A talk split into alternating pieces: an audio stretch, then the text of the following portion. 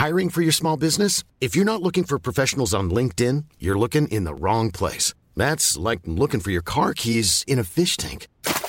LinkedIn helps you hire professionals you can't find anywhere else, even those who aren't actively searching for a new job but might be open to the perfect role. In a given month, over 70% of LinkedIn users don't even visit other leading job sites. So start looking in the right place. With LinkedIn, you can hire professionals like a professional. Post your free job on linkedin.com slash people today. Burrow's furniture is built for the way you live.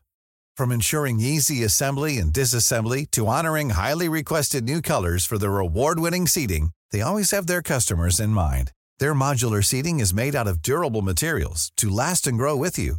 And with Burrow, you always get fast, free shipping. Get up to 60% off during Burrow's Memorial Day sale at burrow.com slash ACAST. That's burrow.com slash ACAST. burrow.com slash ACAST. Imagine the softest sheets you've ever felt. Now imagine them getting even softer over time. That's what you'll feel with Bowl and Branch's organic cotton sheets. In a recent customer survey, 96% replied that Bowl and Branch sheets get softer with every wash. Start getting your best night's sleep in these sheets that get softer and softer for years to come. Try their sheets with a 30-night guarantee. Plus, get 15% off your first order at bowlandbranch.com. Code BUTTERY. Exclusions apply. See site for details. همونطور که می‌دونین یکی از عجیب ترین و مرموز ترین مفاهیمی که تو ذهن بشر از دیرباز تا الان بوده مسئله زمان و سفر در زمانه توی این اپیزود اسکریت ما سعی کردیم از جنبه های مختلف امکان پذیری همچین اتفاقهایی رو بررسی بکنیم. در خلال این صحبت خیلی از موارد جذاب فیزیکی دیگه هم بررسی شد مثل فیزیک کوانتوم، فرازمینی ها، یوفوها، حیات در کهکشان های دیگه، منظومه های دیگه و امکان دسترسی ما به اونها. فقط یک نکته. از اونجایی که بحث امروز یه خورده از نظر علمی بحث سنگینیه از مهمونمون خواستیم که اول اپیزود یه خورده در مورد مفاهیم و تئوری ها صحبت بکنن تا در ادامه بتونیم بحثمون رو راحت تر پیش ببریم. پیشنهادم اینه که یک سوم اول اپیزود رو یه خورده با دقت و حوصله بیشتری گوش بکنین که بخش های بعدی جذابیت بیشتری واسهتون داشته باشه.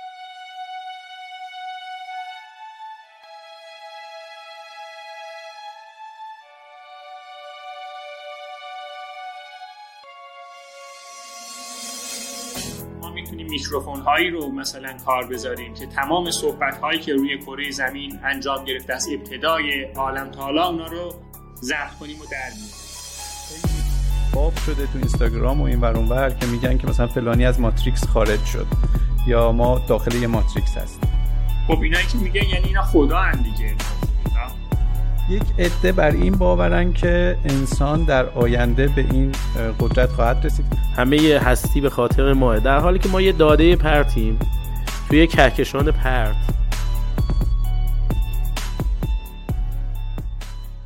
به نام خدا. سلام من یوسف پزشکیان هستم.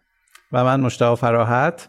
و من امیر کیومرسی و شما رو خط سیزدهم اسکریت هستید. خب من قبل از هر چیزی عذرخواهی بکنم که یه مقدار صدام گرفته امروز سعی می‌کنم کمتر صحبت بکنم. البته هیچ جای نگرانی نیست. ما امروز در خدمت یک مهمان عزیزی هستیم که در حوزه خودشون بسیار آدم دانشمند و توانمندی هستند و خیلی خوشحالیم که بتونیم از اطلاعاتشون استفاده بکنیم. آقای دکتر پزشکیان بفرمایید یه مقدار خودتون رو بیشتر معرفی بکنید. و حوزه ای که دارید فعالیت می‌کنید و موضوعی که امروز می‌خوایم بهش بپردازیم و بعد واردش بشیم بله خیلی ممنون از شما. من در مورد پرتوهای کیهانی کار می‌کنم. تخصص اصلیم آشکارسازی این ذراتی هستش که از کیهان داره به طرف زمین حرکت می‌کنه و میاد. و توی رصدخونه‌های در واقع دانشگاه شریف مدتی کار کردیم. الان هم در دانشگاه صنعتی سهند در خدمت شما هستیم. آقای دکتر این رشته ای که شما تخصص دارین توش خیلی شبیه جادوه. یعنی خیلی دور از ذهنه و خیلی چیزها رو ما نمی‌دونیم نسبت بهش و اینکه ولی میاد توی زندگی روزمرهمون توی افکارمون توی اجتماعی که داریم توش زندگی می‌کنیم باش درگیریم. ولی خب نمی‌دونیم تهش میاد مثلا مربوط میشه به تخصص شما و زمینه هایی که شما توش به هر حال تخصص دارین و تجربه دارین. یکی از مباحثی که خیلی توی فیزیک جادویی به نظر میاد مبحث زمانه. می‌خوام راجع به زمان یه خورده با هم صحبت بکنیم یه خورده توضیح بدین که اصلا زمان چیه چه جوریه ما داریم کجای زمان حرکت می‌کنیم. جهان ما چه ربطی به زمان داره؟ اینا رو یه, یه کوچولو یه تئوریش رو به ما باز بکنی. یه چند تا سوال داریم بعدش. خب درباره زمان البته بحث های خیلی مفصلی توی فلسفه صورت گرفته. از قدیم هم خیلی مسئله داغی بوده. توی فیزیک زمان رو به عنوان یک پارامتر وارد می‌کنیم و یه فرقی داره با سایر کمیت هایی که تو فیزیک داریم. یعنی ما یه مکان داریم و یه زمان. زمان فرقش با مکان اینه که در زمان فقط ما در یک جهت می‌تونیم حرکت کنیم به طرف جلو. و همونطوری که گفتم در مکان ولی ما می‌تونیم جلو و عقب بریم. این نکته یه نکته مهمیه یه تفاوت مهمیه بین زمان و مکان. یه مسئله دیگه وجود داره که بعضیا معتقدن زمان اساسا یه مفهوم ذهنیه. یعنی واقعیتی توی خارج نداره. ما در ذهنمونه که زمان رو تصور می‌کنیم. گذشته یه موجودیه در ذهن ما راجع به گذشته فکر می‌کنیم. آینده هم یک چیز دیگه یه که دوباره در ذهن ما وجود داره. وگرنه در واقع زمان یک چیزی نیستش که در خارج از ذهن ما یه تعریف مشخصی داشته باشه. پس یه نکته هم در مورد زمان می‌تونستم بگم اینه. حالا کارهای مختلفی صورت می‌گیره و توی فیزیک کمتر بیشتر بحثش فلسفیه. یعنی تو اون حوزه خیلی بیشتر راجع به زمان فکر و کار کردن تا در فیزیک. یعنی شما می‌خواین بفرمایید که زمان یک ماهیت انتظایی داره بیشتر از دید مردم؟ بله بعضی از دانشمندها همچین اعتقادی دارن که زمان یه مفهوم انتظایی و ذهنیه. و فرمودین که تو زمان عقب جلو نمیشه رفت. بله. واقعا نمیشه رفت؟ خب البته جلو میشه رفت. ما همواره داره زمان میره جلو ولی اونقدری که ما دلمون می‌خواد نمی‌تونیم بریم. ما محصور زمانی هستیم که درش قرار داریم و با سرعتی که زمان میره جلو ما رو هم با خودش می‌بره. ما جلو نمی‌زنیم زمان رو. یک دفعه بریم به مثلا 20 سال بعد. خب پس جلو هم نمیشه رفت عقب هم نمیشه رفت. اگر دقیق تر بخوایم صحبت کنیم. ببینید یه موضوعی اینجا مطرح میشه. خب هممون می‌دونیم که کلی فیلم ساخته شده در مورد اینکه ماشین زمان اختراع شده و ماشین زمان استفاده می‌کنن از ماشین زمان برای اینکه برن به گذشته یا برن به آینده. اصلا برن تو آینده یه کاری رو بکنن بعد برگردن دوباره به زمان حال از این داستانهای علمی تخیلی شاید. نمی‌دونم البته اینکه علمی تخیلی هست یا نه رو شما باید بفرمایید. انجام شده. پس این کلا ما طبق فرموده شما امکان طراحی و ساخته یه همچین ماشینی کلا وجود نداره دیگه درسته؟ بذارین در مورد سفر به زمان چند تا نکته بگم. شاید نور بندازه به این سوالات ما. یه بحث بین رشته میان رشته من گفتم که بیشتر فلسفه و حالا منطق و اینها در موردش صحبت می‌کنن ولی حوزه های دیگه هم دوش دخالت داره. بذاریم بگم که چه حوزه هایی به چه حوزه هایی ربط پیدا می‌کنه. شاید به ما کمک بکنه. ببینید به فلسفه مربوط میشه. چرا مربوط میشه؟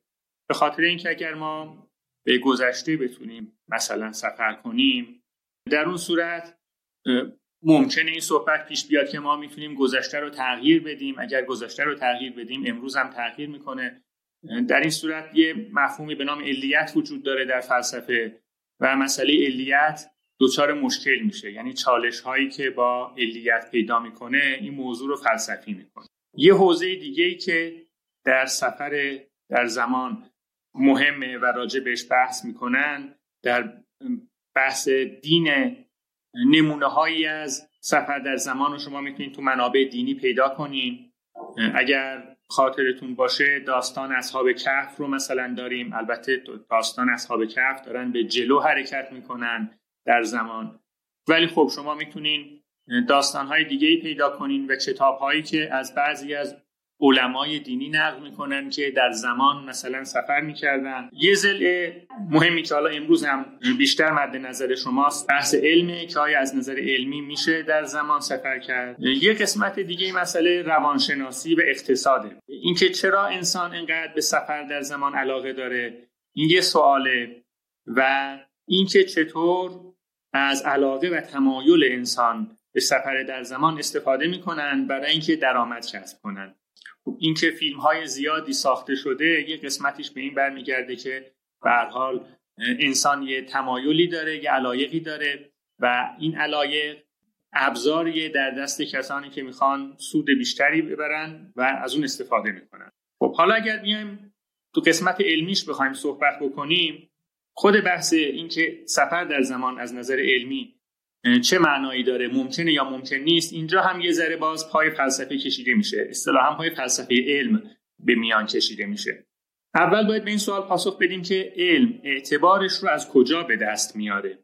اگه بپذیریم که علم اعتبارش رو از آزمایش از مشاهده به دست میاره یعنی ما اول یه چیزی رو مشاهده می‌کنیم بعد نظریه‌ای بنا می‌کنیم که اون مشاهدهمون رو توصیف کنیم.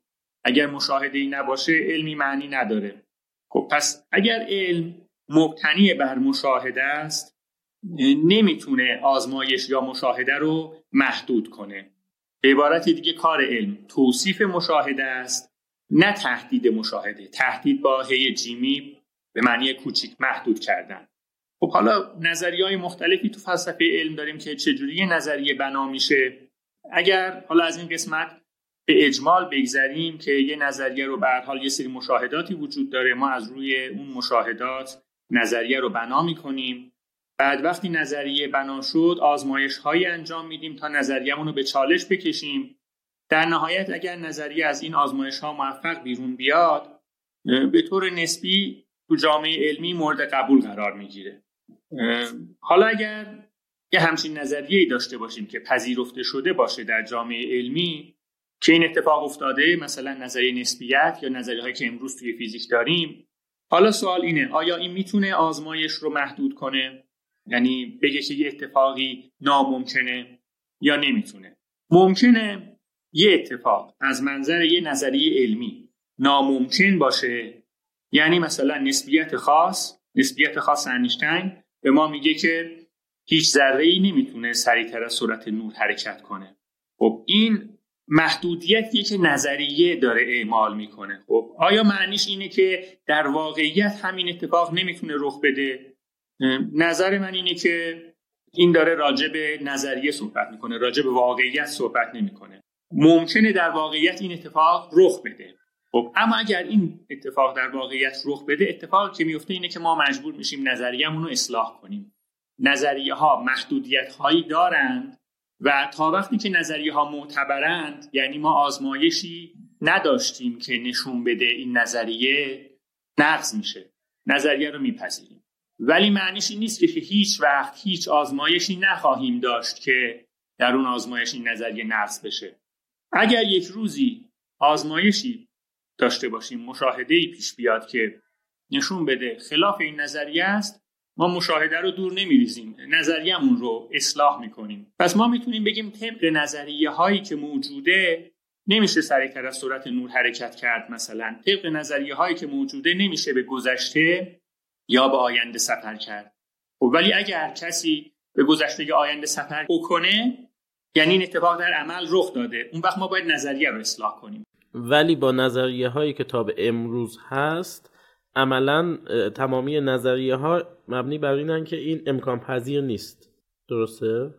نظریه هایی که امروز وجود داره باز طبق مشاهدات. اولا با مشاهداتمون اینجوریه. مشاهدات فیزیکیمون یعنی اونهایی که علم اونها رو معتبر می‌دونه. مشاهده به معنی که قابل تکراره میشه این رو هر کسی تکرار بکنه شرایطش رو فراهم بکنن. طبق اینها مشاهده ای نشده که کسی به گذشته آینده سفر کنه. این ویژگی هایی که گفتم به خاطر اینه که با مشاهدات دینی مثلا تفکیکشون بکنیم. شاید یه کسی مثلا بگه در داستان اصحاب کهف ما سفر در زمان رو داریم خب؟ ولی اون رو ما تکرار نمی‌تونیم بکنیم نمی‌تونیم برای کسان دیگه همون شرایط رو فراهم بکنیم. خب با مشاهداتی که ما می‌تونیم انجامش بدیم. قابل تکرار باشه در جاهای دیگه در زمانهای مختلف. خب چنین چیزی اتفاق نیفتاده. یک پس مشاهده نداریم. مشاهده ای که ویژگی های علمی داشته باشه. و دو بله نظریه هامون محدودیت می‌ذاره برای سفر ما در زمان. آقای دکتر من یه سوالی واسم پیش اومد اینجا. شما اشاره کردین به داستان اصحاب کف اصحاب کف ادعایی بر اینکه سفر در زمان کردن نشده واسهشون. شده؟ یعنی اینا خوابیدن دیگه. اینا اون زمان رو طی کرده جسمشون. خودشون با خبر نبودن. و از اون طرف حالا یک سری چیزها شنیدیم که الان مثلا این امکان وجود داره که یک انسان رو وارد خواب مصنوعی بکنن یا فریز بکنن یا همچین چیزی و مثلا صد سال بعد این رو از این حالت در بیارن و این به زندگیش ادامه بده. اینو که نمی‌تونیم سفر در زمان حساب بکنیم یا اصلا همچین عملی خب ممکنه که اتفاق بیفته دیگه. یک جسمی رو در همین حالت به یک خواب مصنوعی ببرن به یک حالتی ببرن که ضربان قلب خیلی بیاد پایین ولی جسم نمیره. و مثلا ده سال بعد 20 سال بعد از خواب بیدار شه کاملا توی یک محیط آزمایشگاهی. و خب این گذر زمان رو احساس نکرده. ولی عملا نمی‌تونیم بگیم این سفر در زمان به اون چیزی که تو ذهن ما هست واسش اتفاق افتاده. درسته؟ بله میشه گفت صحبت شما درسته. به این معنی که اینها به طور هوشیار از این لحظه به اون لحظه نرفتن. خوابیدن بیدار شدن دیدن که یه زمان دیگه ای ولی اینکه امروز هم دارن این صحبت رو می‌کنن هنوز این اتفاق نیفتاده که کسی رو مثلا بخوابونن ده سال بعد مثلا بیدارش بکنن. از نظر علمی این اتفاق هم حالا صحبتش داره میشه. ولی اینکه کسی رو زنده دوباره بعد از 20 سال از خواب بیدار بکنن خب همچین اتفاقی هنوز نیفتاده. ببخشید رو حیوان هم هنوز نیفتاده؟ من فکر کنم آزمایش حیوانیش انجام شده درسته؟ تا جایی که من اطلاع دارم نه من خاطرم نمیاد جایی دیده باشم. یه حالا بعضی داستان ها و روایت ها هم هستش که بعضی از مثلا عرفا نقل می‌کنن که مثلا میره یه کسی به سفر حج بعد بین راه گم میشه چند هفته راه میره بعد مثلا به یه جایی می‌رسه می‌بینه که فقط دو روز گذشته. چند هفته راه رفته و دو روز. یعنی زمان براش فشرده میشه بزرگ میشه. یه روایت های مثلا عرفا اون چیزایی که اعتقادات دینی دارن همچین چیزهایی رو می‌تونیم ببینیم رد پاش رو. خب ولی خب اون فقط بر اون نفر اتفاق افتاده. کسی دیگه هم اون رو ندیده. و بعد نمی‌تونیم ما اون رو تکرار بکنیم. به خاطر همین ما از حیطه بحث های علمی خارجش می‌کنیم. چون توی علم باید بتونیم این رو تکرار بکنیم. برای کس دیگه اگر همون شرایط رو عینا فراهم بکنیم باید دوباره اون اتفاق بیفته. خب این رو ما نتونستیم مشاهده ممکنه یه سوالی پیش بیاد که خب شاید امروز ما این تکنولوژی رو نداریم که بخوایم سفر در زمان انجام بدیم. به هر حال در آینده ممکنه علم انقدر پیشرفت بکنه ما دسترسی به یه تکنولوژی های خاصی داشته باشیم. که بتونیم سفر در زمان بکنیم. حالا اینا رو جداگانه باید بررسی بشه. آینده سفر به آینده و گذشته به نظرم باید جداگانه بررسی بشه. همین موضوع فریز کردن به هر حال ممکنه در آینده در دسترس باشه امکان پذیر باشه. حتی سفر به گذشته بعضیا معتقدن که در آینده ممکنه آینده خیلی دور را هزاران سال دیگه. انسان به این تکنولوژی دست پیدا کنه بتونه سفر بکنه در به گذشته. آیا آزمایشی یا مطالعه انجام شده که اینو رد بکنه به کل رد بکنه. یعنی صحبت این باشه که اصلا هر چقدر هم علم پیشرفت بکنه به اون ناحیه نخواهد رسید که این این عمل بتونه اتفاق اصلا این عمل غیر ممکنه کلا. قبل از اینکه آقای دکتر شما توضیحاتتون رو در جواب سوال امیر بدین من این رو هم اضافه بکنم. الان خب خیلی باب شده تو اینستاگرام و این ور که میگن که مثلا فلانی از ماتریکس خارج شد. یا ما داخل یه ماتریکس هستیم. یک عده بر این باورن که انسان در آینده به این قدرت خواهد رسید که بتونه برگرده به گذشته و اونهایی که الان در آینده هستن دارن این گذشته رو می‌سازن دارن تغییر میدن. یعنی ما یک گذشته در حال تغییریم مدام و اون کسایی که می‌تونن به این تغییرات در مقابلش مثلا مقابله بکنن یا آگاه باشن می‌تونن از این ماتریکس خارج بشن. یعنی تحت سلطه تکنولوژی آینده نباشن.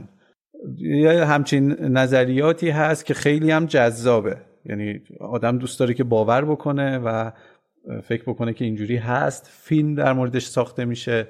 مثلا این تنت و اینجور فیلم ها ساخته شده. همشون بر این پایه و اساسه. و یک گذشته ای هم ما داریم که اینجور فیلم ها در آینده میان و مثلا داستان های ژول ورن و اینجور چیزهای علمی تخیلی در آینده میان اتفاق میفتن واسه همین این باور وجود داره. ما گره کارمون همینه که یک بار پرونده این رو ببندیم. بگیم که این میشه یا نمیشه. یا اینکه علم کلا مثلا فعلا در این مرحله میگه که تا الان نشده.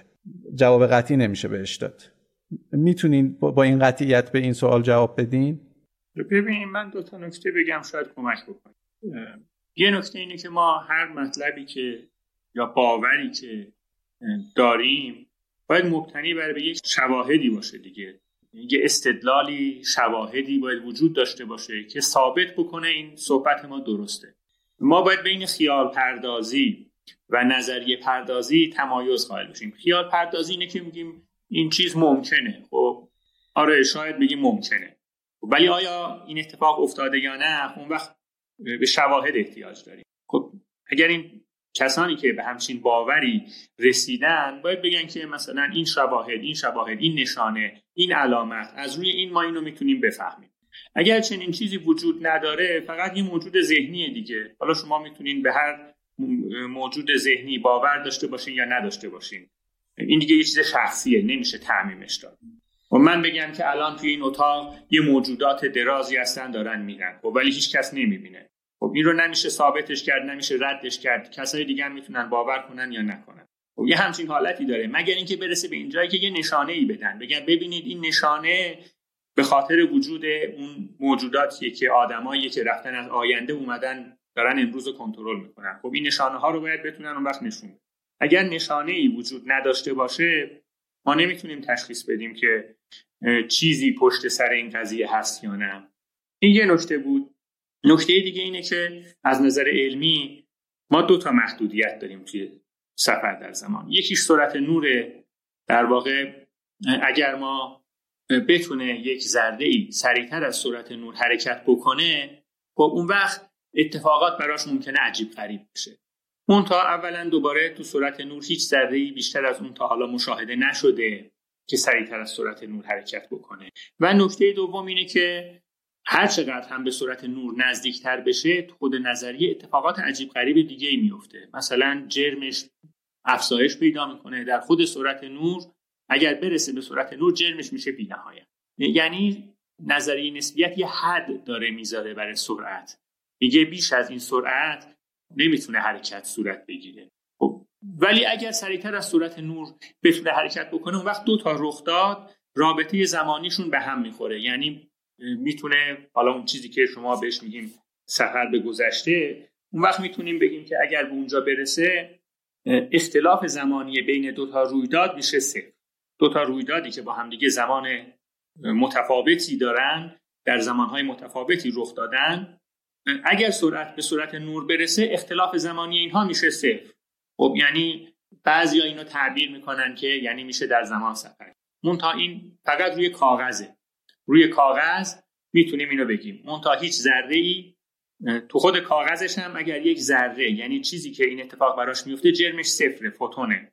برای یک ذره که جرم داره این اتفاق نمیفته به خاطر اینکه هر چقدر سرعتش بیشتر بشه جرمش بیشتر میشه افزایش پیدا فکر می‌کنم اگر اشتباه نکنم سریعترین ای که کشف کردن توی یک رصدخونه بوده که باز مربوط به این همین هیته که ما کار می‌کنیم پرتوهای کیهانی رصدخونه چشم مگس بهش می‌گفتن در 1991 بعد از اون هم البته در همین حول شاید سالهای اخیر توی یه رصدخونه دیگه هم یه ذره با این انرژی خیلی بالا کشف شده. انرژی این ذره حدود ده به توان مثلا 20 الکترون ولته. خیلی زیاده. بعد اسم خاصم اومدن روش گذاشتن. اسم ذره رو گذاشتن او مای گاد یعنی ای وای خدای من مثلا. یه همچین چیزی. یعنی یه ذره با همچین انرژی رو ما تونستیم ببینیم. توی همین هیته که ما کار می‌کنیم پرتوهای کیهانی یکی از سوالای خیلی مهم اینه ذراتی که انرژی های خیلی زیاد می‌گیرن چطور این انرژی رو به دست میارن؟ این سوال هنوز پاسخ داده نشده. یعنی ذره ای که انرژیش می‌رسه به 10 به توان 19 الکترون ولت 10 به توان 18 الکترون ولت و این ده به توان 20 رو هم که بهتون گفتم خب مکانیزم انرژی گیری اینها هنوز نامعلومه. قسمت های پازل های مجهول علمه. طبق روش هایی که ما بلدیم روی زمین با علم امروزمون اگر بخوایم با این مکانیزم ها یه ذره رو شتاب بدیم باید یه شتاب دهنده داشته باشیم که بزرگیش مثلا به اندازه کهکشان. و دارن دنبال همچین جاهایی میگردن جاهایی که بتونه ذرات رو به این انرژی ها برسونه. خب از این بالاتر اگر می‌تونست خب ما باید می‌تونستیم مشاهده کنیم. ما داریم هر لحظه آسمون رو رصد می‌کنیم. انواع آشکارسازها وجود داره تو دنیا. که دارن نگاه می‌کنن ببینن چه چیزی داره به سمت ما میاد. خب این آخرین چیزیه که تونستن بالاترین انرژی که تونستن دریافت کنن. پس آزمایش تکلیفش مشخصه. نظریه هم که گفتم چه محدودیت هایی داره.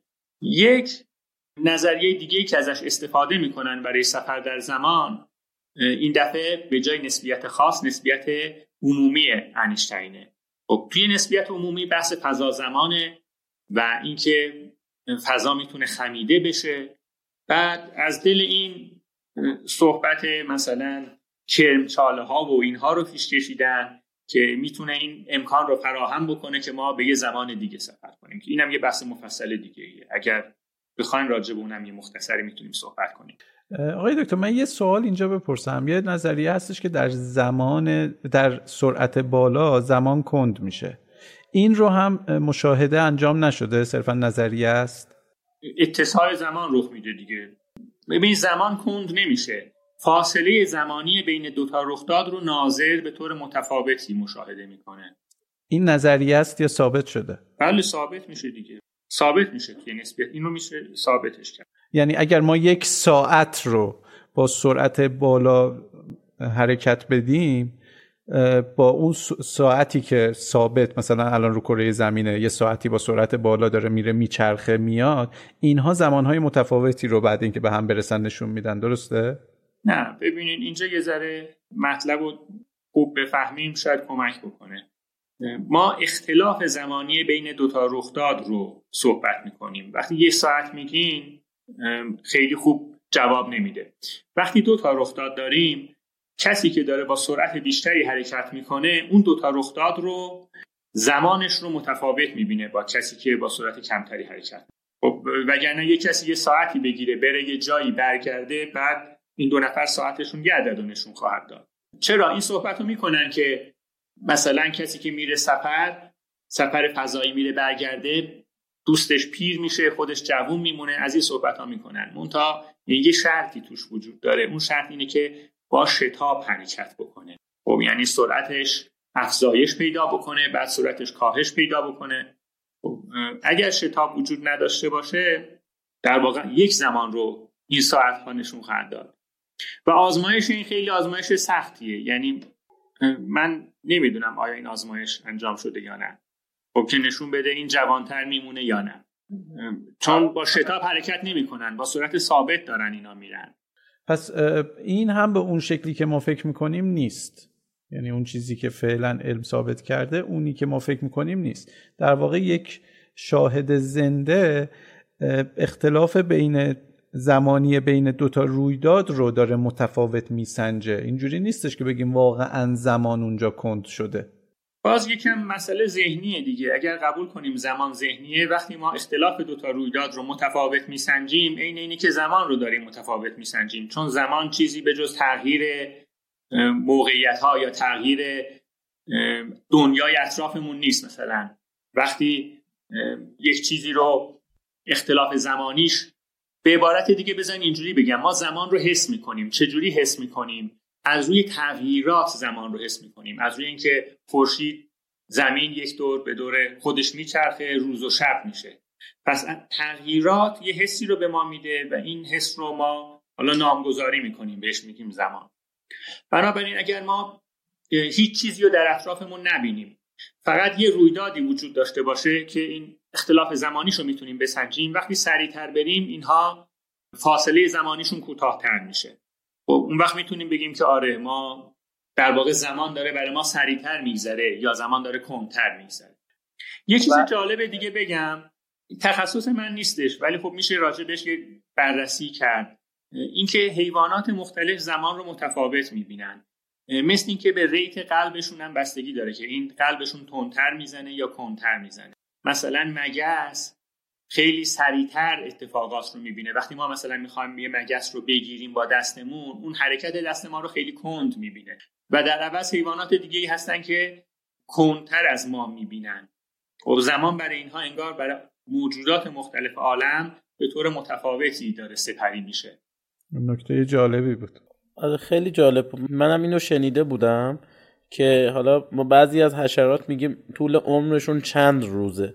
یعنی لحظه تولدشون تا لحظه مرگشون چند روز بیشتر طول نمی‌کشه. همین مگس فکر کنم جزو همین دسته حشراته.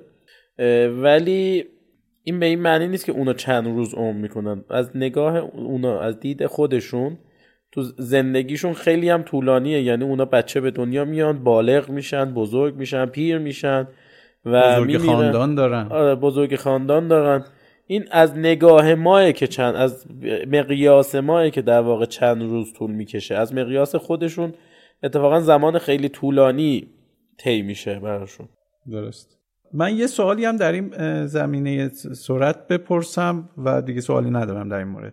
اونم اینه که یک نظریه دیگه ای هم که هست و خیلی عجیب و غیر منطقی به نظر می‌رسه اینه که میگه که شما با هر سرعتی به سمت ذره بری که با سرعت نور داره به سمت تو میاد باز هم سرعت اون رو سرعت نور میسنجی. بیشتر از اون نمی‌تونی بسنجی.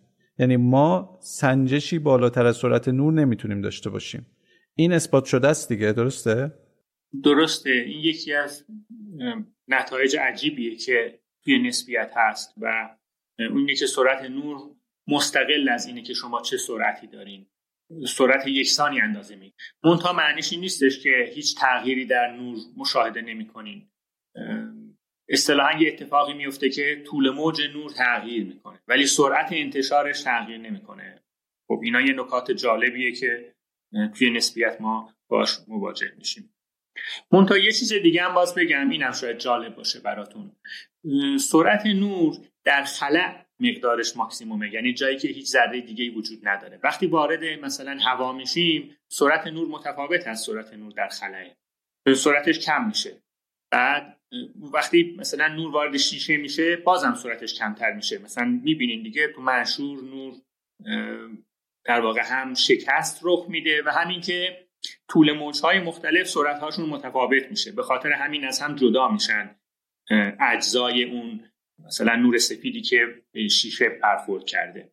حالا نکته جالبتر اینه که بعضی ذرات ممکنه در یک محیطی سرعتشون از سرعت نور در اون محیط بیشتر بشه.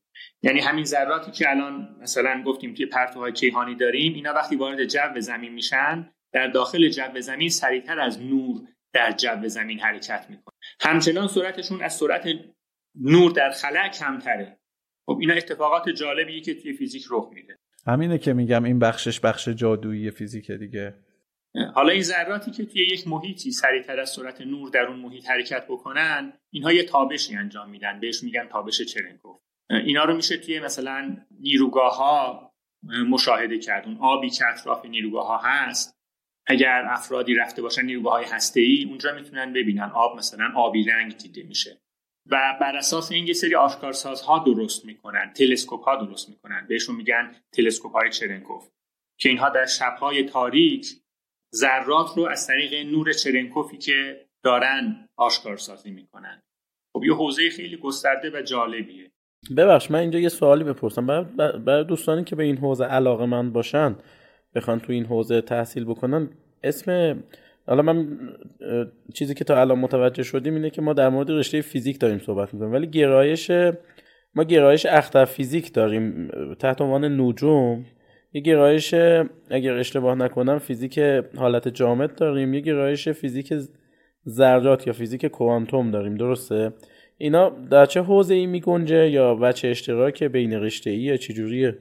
پرتوهای کیهانی که راجع بهشون صحبت کردیم در واقع بخش زیادی از مباحثش توی دو تا گرایش تقسیم شده. یه قسمتش نجوم و اختر فیزیکه یه قسمت دیگه هم فیزیک هسته‌ایه.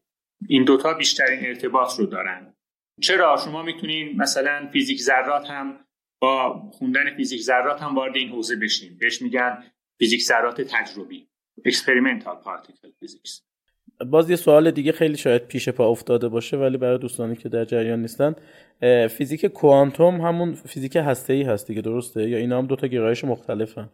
نه توی فیزیک نظری در واقع کوانتوم هم میبون اونایی که کوانتوم کار می‌کنن ببین کوانتوم نظریه است همونطور که نسبیت نظریه است. خب اگر کسی می‌خواد راجع به خود کوانتوم کار کنه باید بره فیزیک نظری بخونه. ولی در حوزه های مختلف فیزیک کوانتوم استفاده میشه ازش. بنابراین شما اختر فیزیک هم بخونین ممکنه یه جاهای کوانتوم دارین. اگر هسته ای هم بخونین کوانتوم دارین. اگر اپتیک هم مثلا کار کنین اونجا هم باز کوانتوم احتیاج پیدا می‌کنین. ولی اگر کسی می‌خواد خود نظریه رو مثلا تغییر بده راجع به کار تئوری انجام بده باید بره فیزیک نظری.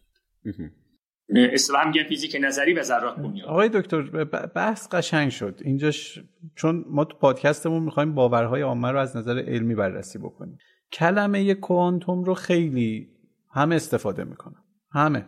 ولی درک دقیقی از کوانتوم واقعا وجود نداره واسه عامه مردم. و خیلی مسئله عمیقی هم هست. انتظارم ندارم که شما اینجا بتونین این مسئله رو کامل واسه ما باز بکنین. ولی می‌تونین مثلا در حد مثلا چند دقیقه یه توضیحی بدین که اصلا فیزیک کوانتوم یعنی چی؟ فیزیک کوانتوم رو اگر بخوام حالا اونجوری که شما گفتین سریع توی یک پوست گردو خلاصش کنیم. دقیقا یه کتابی هم هست. استیون هافکینگ داره جهان در پوست گردو. فکر, فکر می‌کنم ساده ترینش اینه که خود اون کتاب هم سنگینه. بله همینطوره. حالا یه نکته ای که وجود داره اینه که وقتی مطالب فیزیک رو من چند تا کتاب اینجوری رو دیدم. خواستن به زبان عمومی توضیح بدن و من کتاب خوندم من دیدم که هم امکان پذیریش خیلی سخته. یعنی وقتی می نویسن می خونی می بینی که مطلب یه جایش ایراد داره. بعد فهمش هم مشکل تر میشه حتی به جای که آسون تر بشه. این من تا حالا کتابی ندیدم که مثلا مباحث کوانتوم رو مباحث نسبیت رو طوری گفته باشه که مردم عادی بتونن بفهمن و اشکال نداشته باشه یعنی درست هم باشه. وقتی می‌خوان ساده کنن یه جایش خراب میشه. ولی خب اختصار اگه بخوایم بگیم نکته اینه. ما از همه چیز از مطالعه اتم شروع شد. از اینی که مثلا هیدروژن یا اتم های دیگه یه طیفی دارن یه طیف انرژی دارن. وقتی اینا رو بررسی می‌کنن مثلا گرم می‌کنن می‌بینن که تابش می‌کنن. بعد تابش اینها رو می‌تونن با یه دستگاه هایی ثبت بکنن می‌بینن در طول موجهای مختلفی. یعنی نورهایی با طول موجهای مختلف از این اتم گسیل میشه. خب این رو می‌خواستم توضیح بدم که چجوری این اتفاق میفته که بعدش می‌دونین دیگه منجر به این شد که تو علم شیمی که اتم ها دارای ترازهایی الکترون ها با یه فاصله هایی حول هسته میچرخن علم کوانتوم از همینجا در واقع شروع شده بحثش. این که مثلا ما بتونیم طیف اتم هیدروژن رو توصیف کنیم. و نکته اصلی اینه به خاطر شرایطی که وجود داره انرژی یا حالا همون می‌دونین دوباره توی نسبیت ما میگیم که توی انیشتین میگه انرژی و جرم با همدیگه معادلن. ای مساوی MC2 اون رابطه معروف انیشتینه. خب اینجا هم صحبت اینه که انرژی گسسته میشه. یعنی به جای اینکه در تمام طول موجها نور گسیل بشه در طول موجهای مشخصی فقط گسیل میشه. این رو بهش میگن کوانتوم به صورت بسته بسته است بسته های انرژیه. و یه آزمایش های انجام دادن. مثلا دیدن که اگر ما نور بتابونیم به مثلا اتم هیدروژن بسته به اینکه طول موج اون نورمون چیه ممکنه از این هیدروژن الکترون کنده بشه یا نشه. و به شدت نور بستگی نداره. یعنی نور رو ممکنه نور با طول موج کم رو با مقدار زیاد بتابونیم ولی هیچ چیزی کنده نشه. ارتباطی که وجود داره بین طول موج نور و کنده شدن الکترون از یه اتمه. فقط توی یه طول موجهای خاصی هست که نور می‌تونه الکترون بکنه. وقتی این اتفاق میفته اینا میگن که پس در نوری که ما میتابونیم یه ویژگی داره. یعنی این رو در واقع میگن ما بسته های نور داریم بسته های انرژی داریم که بهش اومدن گفتن فوتون. پس کاری که کوانتوم می‌کنه اینه که انرژی رو و نور رو گسسته می‌کنه به جای پیوسته بودن. خب عین همین بعدا متوجه میشن که ذرات ذرات هم همونطوری که نور خاصیت ذره ای داره می‌بینن که ذرات هم خاصیت موجی داره. بحث موج و ذره پیش میاد. خب از اینجا شروع میشه بعد میره جلو دیگه. وای خیلی سخته وای. دقیقا مثل یک قطاری که وقتی از دور نگاه می‌کنی یه خطه ولی نزدیک میشی می‌بینی اینا واگن واگنه واگن ها خودشون کابین کابینن. و اینجوری یک بسته هایی وجود داره که این بسته ها تشکیل یک دونه نور یک موج نور رو میدن که خودشون خاصیت موجی دارن. و اینجوریه دیگه. به قول شما مثل این فیلم های سفر در زمانه که همشون یه جاشون یک منطق خودشون رو نقض می‌کنن. وقتی می‌خوای به زبون آمیانه بگی می‌بینی که اینجاش با منطق خود اون فیلمه جور در نمیاد. اگر میشه این کار رو کرد پس اینجاش باید اینجوری می‌شد که نمیشه. و وقتی که می‌خوای این رو بیای آمیانه بگی به قول شما اینجاشه که ایراد پیدا می‌کنه. یعنی توش باگ در میاد. یکی از قطعات پازل علم که دوباره هنوز حل نشده بحث موج و ذره است. خب یعنی همین امروز هم این مسئله حل نشده. درسته ما کوانتوم رو داریم. کوانتوم داره به خوبی کار می‌کنه. بعد ما بر اساس کوانتوم یه نظریه درست کردن نظریه میدان.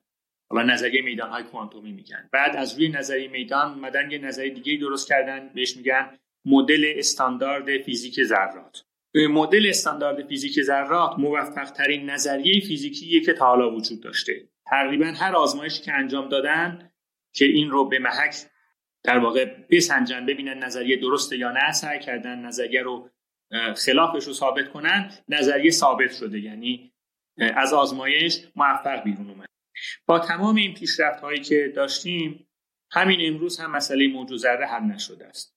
یعنی ما اگر بگیم که فوتون موج یا ذره است هیچکس هنوز جواب دقیقی نمی‌تونه به این بده. یعنی ما آزمایش هایی داریم که در اون نور به صورت موج رفتار می‌کنه رفتار موجی می‌بینیم ازش. آزمایش هایی داریم که نور مثل ذره رفتار می‌کنه و از دل این اون وقت نظریه ها یعنی چجوری بگم آدما فهمای مختلفی داشتن. بعضیا میگن که نور موجه بعضیا میگن ذره است. بعضیا میگن هم موج هم ذره است بعضیا میگن نه موج نه ذره است. یعنی انواع مدل ها رو اومدن بیرون. حالا اونی که میگه موجه داره تلاش می‌کنه که آزمایش هایی که رفتار ذره نشون میده رو توضیح بده با فرض اینکه نور موجه. یعنی بگه نور موجه خب پس چرا اینجوری داریم مشاهده می‌کنیم؟ دارن روی اینا کار می‌کنن بعضیا. و اونایی که میگن ذرن دارن تلاش می‌کنن رفتارهای موجی رو مثلا توصیف کنن. و بعضیا میگن هم موج هم ذره است. خب اونا یعنی اینا هر کدوم برای خودش مدل هایی داره که دارن روش کار می‌کنن. تا تا به امروز حل نشده این مسئله. شاید هیچ وقت هم حل نشه. در واقع عمل کرده علم همیشه به این شکل که هر چیزی که ادعا میشه رو اول علم رد می‌کنه. یعنی من اینجوری استنباط هم اینه. واسه همینم خیلی در مقابل علم گارد دارن که میگن آقا علم رد می‌کنه هر چیزی رو. میگه باید تو چارچوبای من باشه تا من قبولش بکنم. الان شما مثلا یه مثال خیلی ساده زدین گفتیم مثلا من میگم که اینجا یک سری موجودات درازی هستن که من دارم می‌بینم ولی هیچکی نمی‌بینه. خب؟ خب شما مثلا داری این رو می‌بینی ولی علم این رو رد می‌کنه. علم واسش یک سری توجیه ها میاره یک سری چیزا میاره که خب ما نمیگیم شما دروغ میگی. این موجودات رو شما داری می‌بینی ولی دلیلش مثلا یک اختلالی تو مغز شماست. و بعضیا در مقابل این گارد می‌گیرن. که نه چرا تو داری رد می‌کنی؟ تو بیا بگرد و این ادعای من رو ثابت کن. ولی علم اینجوری کار نمی‌کنه دیگه. مدلش این نیست. مدلش اینه که تو یک ادعا می‌کنی وظیفته که بیای به من ثابت بکنی. من درست متوجه شدم؟ درست میفرمایید بله. ببینین بالاخره یه کسی ادعا می‌کنه نمی‌تونه ثابت بکنه. دو تا راه داره. یا باید بره یه کسی رو پیدا بکنه که قانعش بکنه بیا ثابت بکنه. حالا یا بهش یه پولی بده. یا دوستش باشه و اعتماد بکنه یا اینکه باید خودش این کارو بکنه دیگه. راه دیگه ای رو من بلد نیستم. یعنی خب چجوری و هر کس هر چی گفت ما بپذیریم. نه دیگه بعضی خب انتظارشون از علم اینه که آقا ما یه ادعایی کردیم دانشش رو نداریم ولی دروغ هم نمیگیم. ادعا کردیم که این اتفاق افتاده.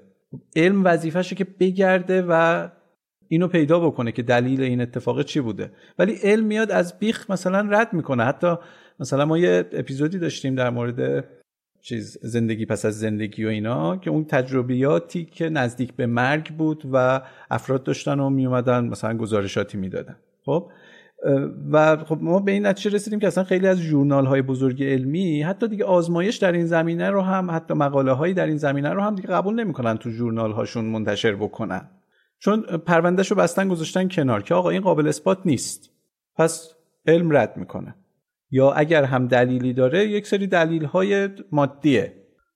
دیگه علم نمی‌تونه بیشتر از این بره. ولی بعضی انتظارشون یه چیز دیگه است. انتظارشون اینه که نه علم باید این کار رو بکنه. اون چیزی که ما ادعا می‌کنیم و اون چیزی که ما دوست داریم رو اثبات بکنه. واسه همینه که بعضیا این وسط پیدا میشن که خوب می‌تونن پول در بیارن از شبه علم. و خرافات. آره. ببین مشتبه من یه چیز بگم. به نظر من کسایی که از علم انتظار دارم یه سری محدودیت ها رو در نظر نمی‌گیرن. به خصوص محدود محدودیت های زمان نیرو انسانی اقتصادی. ببینید اگه من هر حرفی هر چیزی هر ایده ای به ذهنم می‌رسه مطرح کنم و انتظار داشته باشم که پژوهشگرا و دانشمندا برن سریع دنبال این ادعای من و اینا رو اثبات کنن یا رد کنن آزمایش طراحی کنن و از اون آزمایش بیان بگن که این شدنیه یا نشدنیه این این مستلزمه یک بودجه خیلی زیادیه چون کلا پژوهش و آرندی مسائل خیلی خیلی خیلی پرهزینه. این مستلزم اینه که یه بودجه خیلی زیادی به این حوزه اختصاص داده بشه یه عده‌ای هم بیکار باشن بشینن ببینن که دیگران چی میگن و چی به ذهنشون می‌رسه. بعد بیان برای اینکه اونو رد کنن یا اثباتش کنن آزمایش طراحی کنن آزمایش های تکرار پذیر رو تو چندین مرحله انجام بدن و بگن آقا اون شدنیه اون حرف که شما می‌زنی شدنیه یا نشدنیه. خب؟ که عملا این نمیشه. من نظر من اینه کسی که خودش یه چیزی رو مطرح می‌کنه و ادعا می‌کنه که این درسته وظیفه خودش هم هست که بره اینو اثبات بکنه چون خودش اینو داره ذهن خودش اینو ساخته. طبیعتا هزینه هم به عهده خودشه به عهده هیچ سازمان و ارگان دیگه ای نیست که بیاد اثبات بکنه یا رد بکنه نظریه ایشونو. یه چیز دیگه اضافه بکنم به صحبت شما. بعضی از افراد هستن که حالا مثلا میگن تجربه دینی داره خب مکاشفه می‌کنه. بعد این رو نمیگن که بیاد علم اثبات کنه یا اثبات نکنه. ولی نکته اینه که این مکاشفهش حتی از نظر دینی هم اینجوریه. یعنی برای خودش معتبره و نه برای کسی دیگه. یعنی نمی‌تونه از روی مکاشفهش بیاد حکم بده برای دیگران.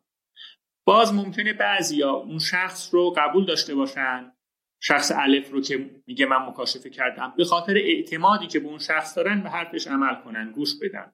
خب این ربطی دیگه به علم نداره. میگه من اون آدم می‌شناسم می‌دونم دروغ نمیگه اینو گفته من حرفش رو قبول کردم. بحث علم دیگه پیش نمیاد این وسط. یعنی چرا یک حرفی پذیرفته میشه از روی اعتماد؟ حالا اینکه اعتماد چجوری به دست میاد یه موضوع دیگه. یه موضوع دیگه توی علم اهمیتش بحث اقتصاده که شما مطرح کردین. هر کاری که می‌کنیم باید براش بودجه صرف کنیم. توی ایران رو نگاه نکنیم که ما در واقع بودجه دولتی رو داریم برای پژوهش استفاده می‌کنیم. توی همه جای دنیا در واقع از روی مالیاتی که تحقیقات صورت می‌گیره. تو ایران ما از فروش نفتیم که داریم تحقیقات.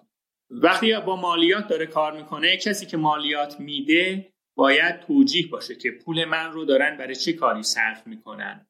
به خاطر همین دانشمندای مختلفی که در کشورهای اروپایی آمریکا وجود دارن و کار می‌کنن یکی از وظایفشون رو ترویج علم گذاشتن و اینی که توضیح بدن به مردم که ما داریم چه کار می‌کنیم چرا این کار رو می‌کنیم چه اهمیتی داره به چه درد شما می‌خوره. و از دل همین هم هست که بعضی وقتا یه چیزای جذابی بیرون میاد که کمتر جنبه علمی داره و بیشتر به خاطر اینه که توجه مردم رو جلب کنن. نکته اینه مردم باید پولش رو بدن پس مردم باید راضی باشن از کاری که صورت می‌گیره. خب اگر اینو در نظر بگیریم بله باز همینجا اگر یه عده‌ای تعدادشون به اندازه کافی زیاد باشه و حاضر باشن که برای یک کورسشی پول بدن دانشمندانی پیدا میشن که برن اونو تحقیق کنن. و خب مسئله اقتصاد یه موضوع مهمیه به نظرم خب اگر موافقید یه ذره برگردیم به بحث اصلیمون. من یه مرور بکنم چون بیشتر تو این اپیزود هدفمون این بوده که در مورد باور به امکان پذیر بودن سفر در زمان و سفر در مکان بپردازیم. هرچند ناچاریم برای اینکه مبحث جا بیفته هی گریز بزنیم به موضوعات مختلف. چیزی که تا الان صحبت کردیم هیچ آزمایش یا مشاهده ای که بتونه اثبات بکنه که امکان اینکه سفر در زمان به گذشته و آینده اتفاق بیفته وجود نداره. و حتی اگر این موضوع مربوط به فریز کردن یا خواب، خوابیدن خوابوندن آدم ها هم امکان پذیر بشه باز هم اون مستاق سفر در زمان نیست. این فرد داره اون زمان رو طی می‌کنه فقط در واقع انبساط و انقباز زمانی که می‌تونه اتفاق بیفته بر اساس همون نظریه نسبیت انیشتین خب سوال بعدی که مطرح میشه اینه که باشه حالا درسته امکان سفر در زمان وجود نداره در آینده هم این امکان پذیر نخواهد بود هر چقدر علم پیشرفت بکنه. ولی این امکان دیدن گذشته چی؟ چون ما همین الان که ستاره ها رو داریم نگاه می‌کنیم ستاره ها رو رصد می‌کنیم طبیعتا داریم چند میلیون سال A lot can happen in three years, like a chatbot may be your new best friend. But what won't change? Needing health insurance. United Healthcare Tri Term Medical Plans, underwritten by Golden Rule Insurance Company, offer flexible, budget friendly coverage that lasts nearly three years in some states. Learn more at uh1.com. I'm Sandra, and I'm just the professional your small business was looking for. But you didn't hire me because you didn't use LinkedIn jobs. LinkedIn has professionals you can't find anywhere else, including those who aren't actively looking for a new job but might be open to the perfect role, like me. In a given month, over 70% of LinkedIn users don't visit other leading job sites. So if you're not looking on LinkedIn, you'll miss out on great candidates like Sandra. Start hiring professionals like a professional. Post your free job on linkedin.com/people today. قبلشون یا بسته به فاصله ای که از زمین دارن چند هزار سال تا چند میلیون سال گذشته اون ستاره ها رو داریم میبینیم و ممکنه اون ستاره ها در حال حاضر اصلا وجود نداشته باشن وجود خارجی نداشته باشن. طبیعتا یه نفرم که توی یه کهکشان دیگه ای نشسته و داره زمین رو نگاه می‌کنه همین الان می‌تونه گذشته زمین رو ببینه. مثلا هزار سال پیش زمین رو مشاهده بکنه. تا اینجا یه پاراگراف. موضوع بعدی این که مطلبی من داشتم میخوندم در مورد سیاه چاله ها و اونم این بود که سیاه چاله ها چون جرم خیلی زیادی دارن هر چیزی رو می‌تونن منحرف بکنن. من جمله خود نور. خود نور ممکنه در اثر جرم سیاه چاله مسیرش منحرف بشه. حتی ممکنه سیاه چاله رو دور بزنه و برگرده. یعنی نوری که به سمت فرض بفرمایید به سمت شمال داره حرکت می‌کنه وقتی در, در میدان یک سیاه چاله قرار می‌گیره اون سیاه چاله رو دور می‌زنه و برمیگرده به سمت جنوب. حالا اون موضوع اولم پرده اولم و پرده دوم رو بذاریم کنار هم. آیا این امکان وجود داره که ما گذشته زمین رو ببینیم؟ نه اینکه سفر بکنیم فقط با استفاده از یک دوربین گذشته زمین رو ببینیم. ببینیم آقا اتفاقات چجوری افتادن. اصلا این که میگیم این, ف... این صحبت که مطرح میشه شهاب سنگی به زمین اصابت کرده و دایناسورها منقرض شدن چقدر می‌تونه درست باشه؟ آیا دمای کره زمین هزار سال پیش از این چیزی که الان هست گرمتر بود نبود سردتر بود چطوری بود؟ آیا واقعا مثلا زمین گرمتر شده یا نشده؟ آیا این امکان پذیر هست؟ در واقع سوالت رو من یه ذره چیزتر بگم با جنبندی بکنم. فرض کنیم مثلا 100 هزار سال پیش حالا شاید بیشتر نوری از کره زمین تابیده شده رفته به یک سیاهچاله خورده برگشته و الان تازه می‌خواد بیاد برسه به خود زمین. ما تو خود زمین دوربینی داشته باشیم که بتونه زمین 100 هزار سال یک میلیون سال قبل رو رصد بکنه. این امکان پذیر هست؟ از نظر تجربی امکان پذیر نیست. پناوری و دانشی که ما توی تکنولوژی داریم فعلا این امکان رو به ما نمیده. فهمش هم خیلی ساده است. یه موضوع جذاب دیگه بحث اینه که آیا تو سیارات دیگه اصلا حیات وجود داره یا نه؟ خب چون به هم ربط داره می‌خوام اینا رو به هم یک جا راجبشون یه نکته رو بگم. این سوال بعدیمون هم بود البته ولی بد نیست همینجا اشاره کنید. بسیار خوب. ما برای اینکه حیات رو ببینیم وجود داره جای دیگه دنبال سیاراتی میگردیم که شبیه زمین باشن. خب چون باید شرایط آب و هوایی و ویژگی هایی که زمین هست رو توی جای دیگه هم وجود داشته باشه تا بتونه حیات به وجود بیاد. خب پس ما دنبال سیارات میگردیم تو آسمون. یه حوزه ای از اختر فیزیک کارشون اینه. دنبال اصطلاحا میگن سیارات فراخورشیدی exoplanet ها رصد می‌کنن تا بتونن اینها رو پیدا کنن. تعداد زیادیش هم پیدا شده تا حالا. تعداد زیادی exoplanet. یعنی سیاراتی که توی مثلا یه منظومه دیگه وجود دارن. ولی رصد این سیارات خیلی سخته. چرا سخته؟ به خاطر اینکه حالا فرض کنید می‌خوام نورش رو ببینیم. این سیاره داره حول یه ستاره ای میچرخه. ستاره پرنوره سیاره نور نداره. نورش خیلی کمه. و بعد ستاره خیلی بزرگه سیاره خیلی کوچیکه. فاصله ما هم از اینا خیلی زیاده. ما نور سیاره رو نمی‌تونیم به این راحتی ببینیم. حتی نزدیکترین سیاره و ستاره که وجود داره و پیدا شده هم به این راحتی ها نمیشه اینها رو از هم تفکیکش کرد. بذارین یه مثال بزنم ببینیم که چقدر مثلا مشکله. فرض کنین ما در میدان آزادی یه توپ پینگ پونگ داریم. بعد اونجا هم تعداد زیادی نورافکن روشنه. و ما می‌خوایم از تبریز این توپ پینگ پونگی که توی میدان آزادی وجود داره رو ببینیم. در حضور تعداد زیادی نورافکن. خب این اصلا گم میشه در بین اونها. یعنی پیدا کردنش بسیار مشکله. شاید این نزدیکترین سیاره ای که سیاره فراخورشیدی که مثلا بتونیم پیدا کنیم یک همچین ویژگی داشته باشه. حالا روش های مختلف برای رصد اینها در آوردن ولی همه این روش ها بالاخره یه محدودیت هایی دارن. یه ویژگی های لازمه تا بشه اونها رو دید. خیلی هم دقیق نیستن. حالا شما ما می‌خوایم برعکس عمل کنیم. ما می‌خوایم مال خود زمین رو ببینیم. یعنی از زمین باید نور گسیل بشه در مجاورت خورشیده. خب نور خورشید که بیشتر از زمینه. بعد می‌خوایم این نور بره در مجاورت یک سیاه چاله دور بزنه برگرده بیاد به زمین. خب دیگه چیزی از این نمیمونه برای ما. یعنی در مقابل بقیه نورهایی که ما یک تلسکوپی گذاشتیم داره به آسمون نگاه می‌کنه. خب این نور یک پشه توی یک طوفان خیلی بزرگ. این رو نمیشه به این راحتی آشکارش کرد. یعنی اگر هم واقعا نوری از زمین گسیل بشه و از یه سیاه چاله دور بزنه برگرده بیاد به ما ما نمی‌تونیم رو به این راحتی ها رسد کنیم. فناوری امروز ما اجازه نمیده. آقای دکتر حالا فرض می‌کنیم که امکانش نیست و مثلا از نظر فیزیکی و تکنولوژی ما به جایی نرسیدیم بتونیم این نور رو تفکیک بکنیم. ولی خب از نظر تئوری امکان پذیره دیگه این اتفاق.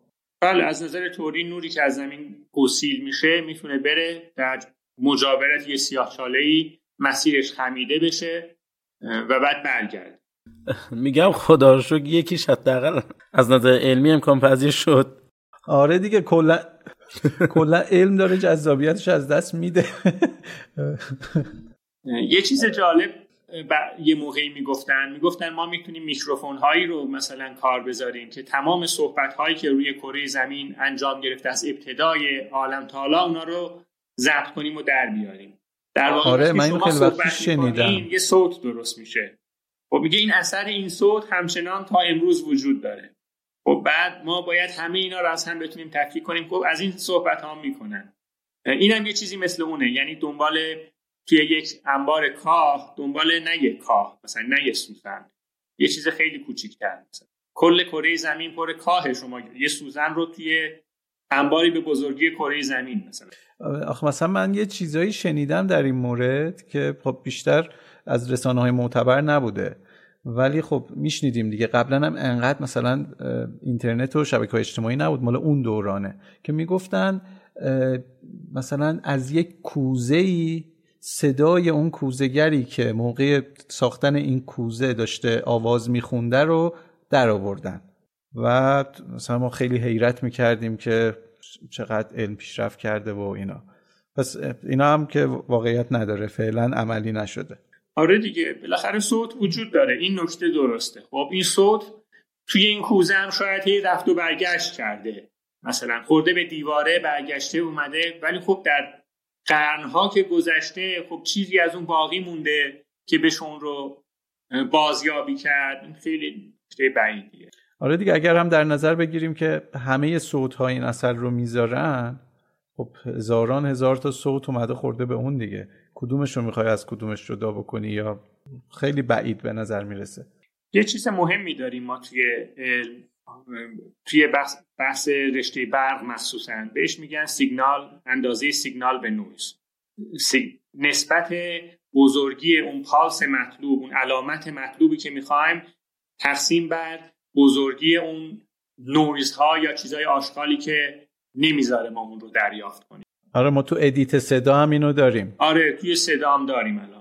وقتی زمان طولانی میگذره سیگنالمون اونقدر کوچیک میشه که دیگه ما نمی‌تونیم اون از نویز تفکیک کنیم. اتفاقی که میفته اینه. بنابراین نمیشه اینها رو بازیابی کرد. مثل همون نوری که ممکنه از زمین ساطع شده باشه و برگشته باشه. این نور در مقابل بقیه نورهایی که به ما می‌رسه یک تقسیم بر ده به توان نمی‌دونم. پنجاه شاید خیلی عالی. یه جایی بین صحبتاتون گفتید که سیاراتی هستن حالا توی کهکشان‌های دیگه. ممکنه که شرایطشون شرایط نزدیک به زمین باشه. آیا هیچ مطالعه انجام شده که ببینیم توی احتمال؟ می‌دونم شاید مثلا هنوز اثبات نشده ولی از نگاه احتمالاتی دارم می‌پرسم. احتمال اینکه توی سیاره دیگه یه جایی توی فضا تو عالم حیات وجود داشته باشه چقدر اگر به دنبال نشانه بگردیم ما نشانه حیات تا حالا مشاهده نشده رسد نشده. این یه نکته. اگر به دنبال راه احتمال باشیم که از طریق احتمال بگیم که آیا وجود داره یا نه بله احتمالش هست.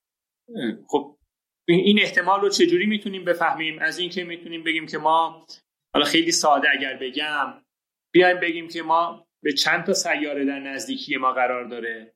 ما مثلا 9 تا 8 تا سیاره رو می‌تونیم ببینیم در نزدیکیمون. بعد تو کدومشون تو چند تاشون حیات وجود داره؟ توی یکیشون. پس ما از مجموع سیارات که در عالم وجود داره 9 تا رو جدا کردیم. از بین این 9 تا یکیشون توش حیات وجود داره. پس تا اطلاعاتی که تا به امروز داریم میگیم یک نهم سیاراتی که ما داریم توش حیات وجود داره. می‌تونیم با همین منوال بگیم یک نهم تمام سیارات عالم حیات وجود با داده هایی که الان داریم. خب ولی آیا میشه اینو ثابت کرد؟ این کار خیلی سختیه. بعد نکته مهم اینه که حیاتی که وجود داره آیا حیات زیشعوره یا حیات زیشعور نیست؟ مثلا مثل گیاهان مثل باکتری ها ممکنه بگیم که یه سیاراتی باکتریایی وجود دارن یه سلول هایی وجود دارن که زنده هستن. ولی آیا میشه این رو فهمید کشف کرد؟ ما خود سیاره رو به سختی داریم مشاهده می‌کنیم. وقتی خودش رو نمی‌تونیم رصد کنیم حیات داخل اون به تبع سختتر میشه. پس یه نکته اینه که وجود داره یا وجود نداره. مسئله دوم اینه که اگر وجود داشته باشه به چه درد ما می‌خوره؟ وقتی ما نمی‌تونیم به اونجا بریم فرض کنیم که موجود زنده ای وجود داره.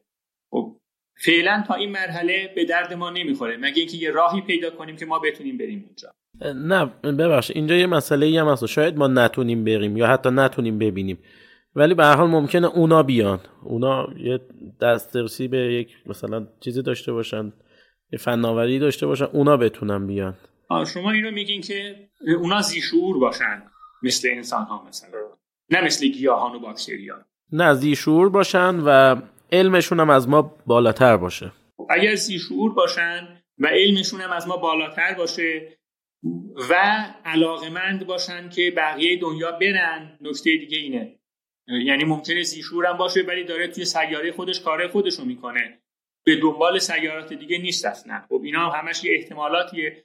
یعنی ما داریم یه تعداد زیادی حالت رو می‌ذاریم کنار هم تا برسیم به اینجا. اینا زیشورن در یه سیاره دیگه زندگی می‌کنن.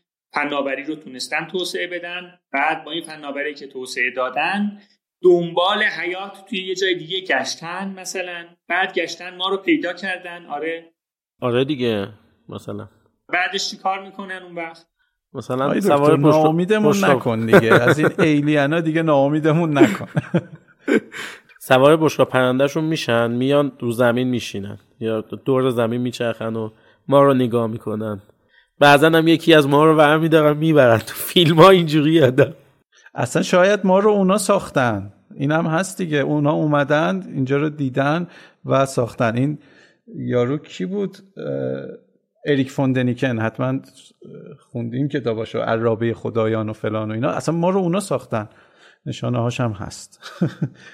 آی بود شما دنبال چی هستی؟ آه من واقعا تاسف می‌کنم. یعنی به چی؟ به کی؟ خب اینایی که میگن یعنی اینا خدا هم دیگه نعوذ بالله. نه نه. اصلا خود اریک فوندنیکن اول کتابش میگه که من وارد بحث خدا و اینا نمیشم چون اگر قرار باشه ما رو اونا هم ساخته باشن اونا رو خودشون هم به خدا ساخته دیگه. اصلا با بحث خلقت میگه وارد نمیشم. ولی اینها اومدن مثلا زمین رو یک بستری دیدن و در واقع مثلا حالا نمی‌خوام مثلا بحث چیز کنم از زبون اون دارم میگم که اینا رو به چشم جبرائیل و اینا می‌بینه که یک فرشته هایی بودن که اومدن رو زمین انسان های قدیم اینا رو دیدن مشاهده کردن ازشون استوره ها ساختن اینا رو به چشم خدا دیدن و مثلا یک نشانه هایی تو اهرام مصر هست یک شکلک هایی هست توی اونجا شبیه سفینه و آدم فضایی و اینا.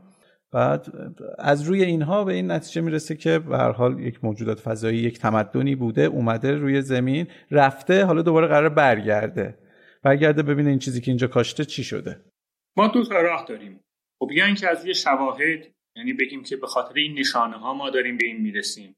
بعد یا اینکه نه چیزی که دوست داریم رو واقعیت بپنداریم اگر از روی شواهد باشه ما می‌خوایم بگیم که ما رو یه موجودات فضایی ساختن.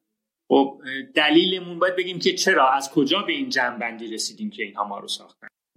اگر می‌خوام بگیم که موجودات فضایی به زمین اومدن باز باید یه دلیلی بگیم. بگیم مثلا فلان سازه مثلا اهرام مصر رو اونا ساختن. بعد اهرام مصر رو چرا اونا ساختن؟ از کجا میگیم؟ چون مثلا انسان ها نمی‌تونستن بسازن. این یه سیر منطقی دیگه داریم یه استدلال میچینیم. درست. بعد نکته اینه آیا فقط یه سناریو برای توصیف مثلا اهرام مصر داریم؟ یعنی انسان ها نمی‌تونستن بسازن رو آیا میشه ثابتش کرد؟ شاید انسان های اون زمان از ما دانششون بیشتر بوده. شاید دانششون هم بیشتر نبوده. یه دانش خاصی داشتن که در طول تاریخ از بین رفته.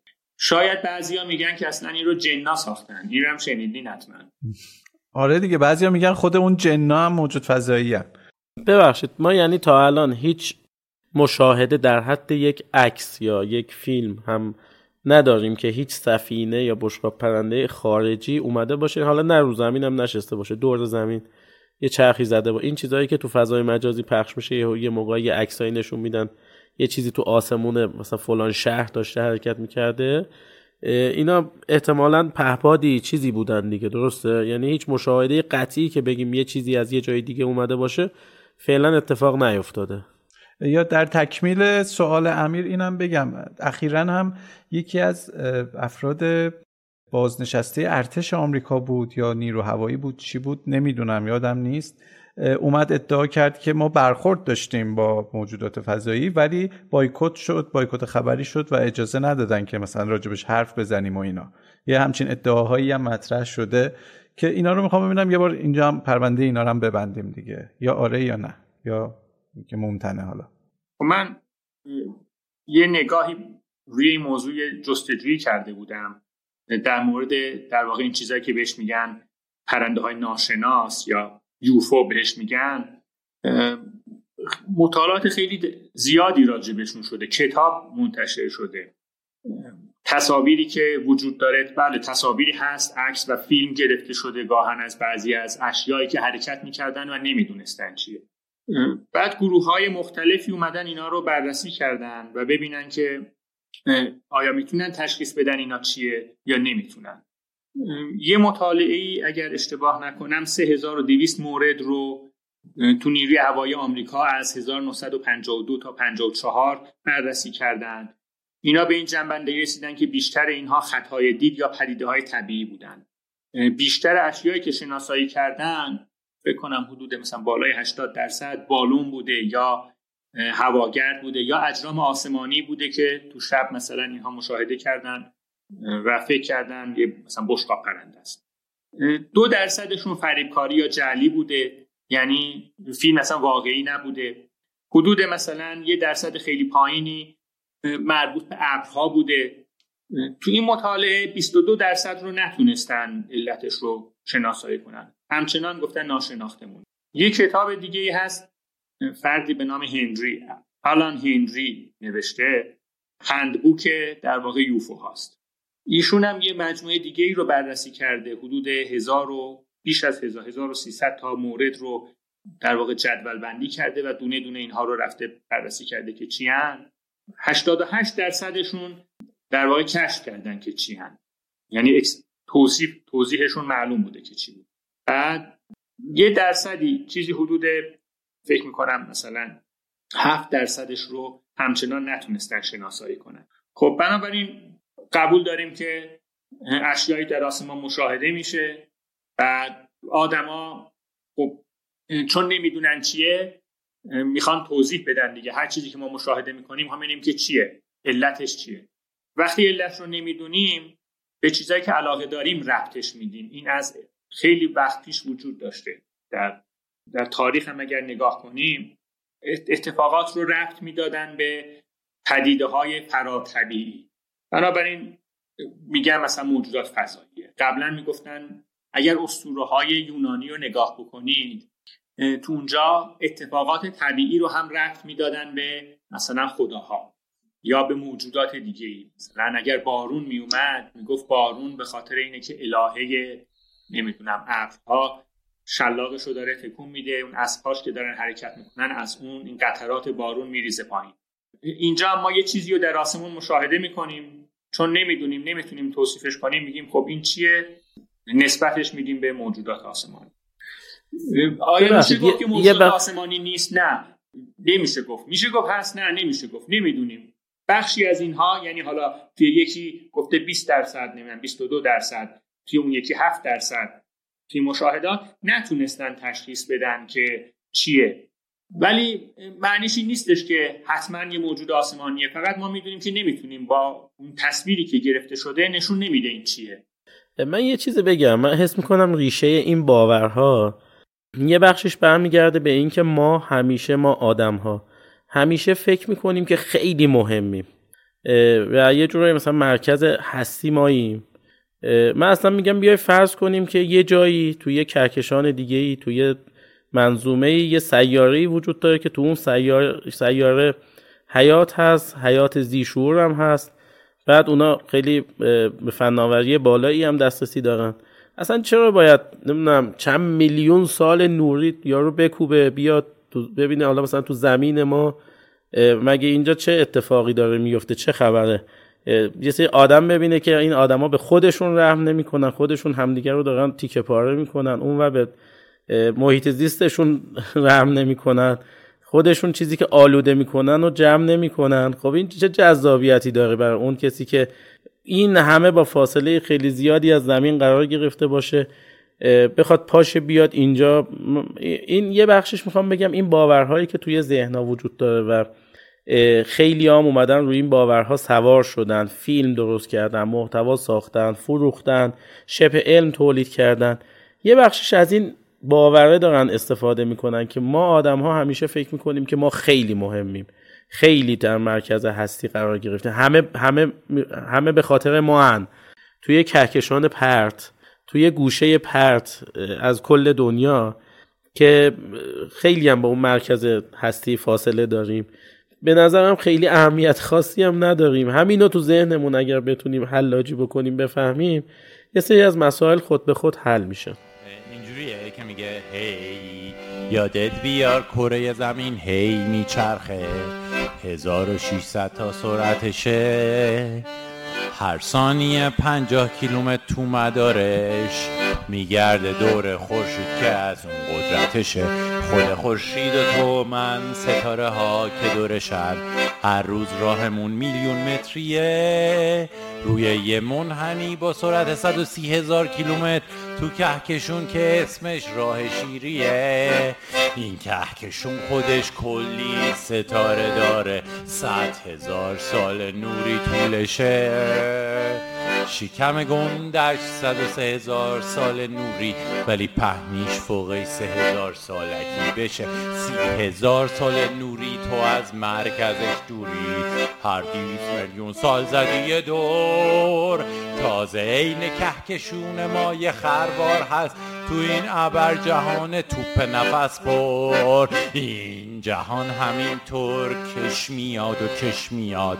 از هر بر هیکل گنده می‌کنه.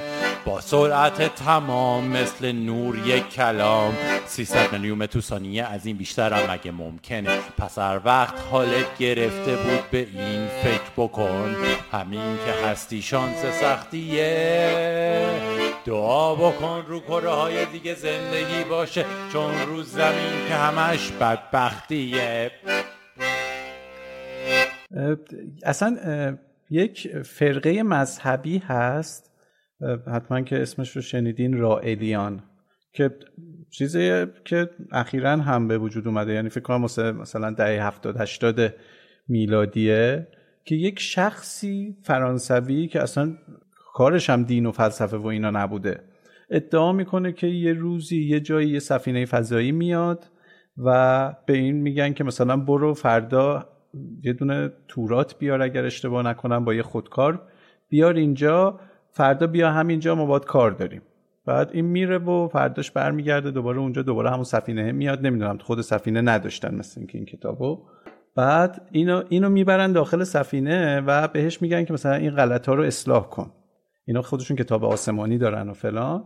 و اعتقادشون بر اینه که ما رو موجودات فضایی ساختن و تمام پیامبران و کتاب های آسمانی که داریم از طریق این موجودات فضایی مثلا پیامبرها مبعوث شدن کتاب های آسمانیشون اومده و اینکه اینها اومدن کره زمین رو پیدا کردن روی دی ای مثلا شامپانزه و میمون و اینا کار کردن و انسان رو ساختن. دی ای اینا رو یه تغییراتی دادن و انسان رو ساختن و رفتن ول کردن تا اینکه انسان خودش به این علم برسه که این از طریق این موجودات ساخته شده و اون موقع قرار دوباره برگردن.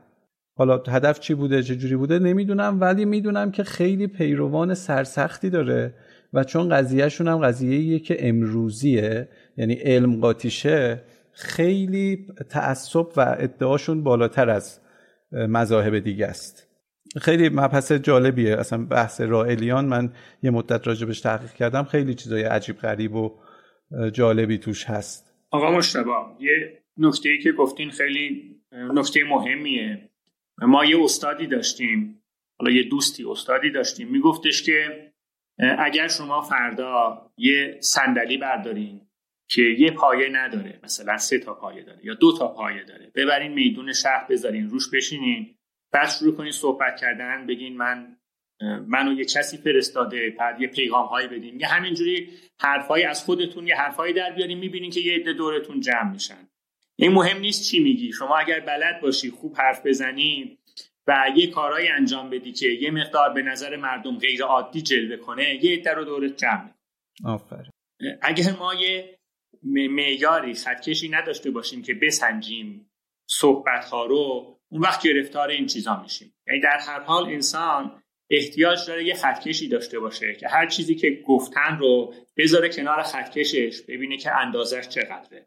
اگر این کارو نکنه گرفتار میشه دیگه. هر روز آدمایی هستن که ما رو به یه سمتی دعوت می‌کنن. خب به کدوم سمت بریم؟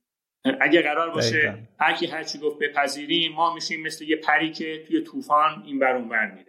فرض کنیم که این نکاتی که میگن درسته. خب حالا نتیجهش چیه؟ می‌خوایم چه نتیجه ازش بگیریم؟ یعنی یه راه مواجهه با ادعاها اینه. فرض کنیم که ما رو فضایی ها ساختن و قرار ما اونا رو کشف بکنیم. خب کشف کنیم که چی بشه؟ اگر کشف کنیم قرار ما جایزه بدن.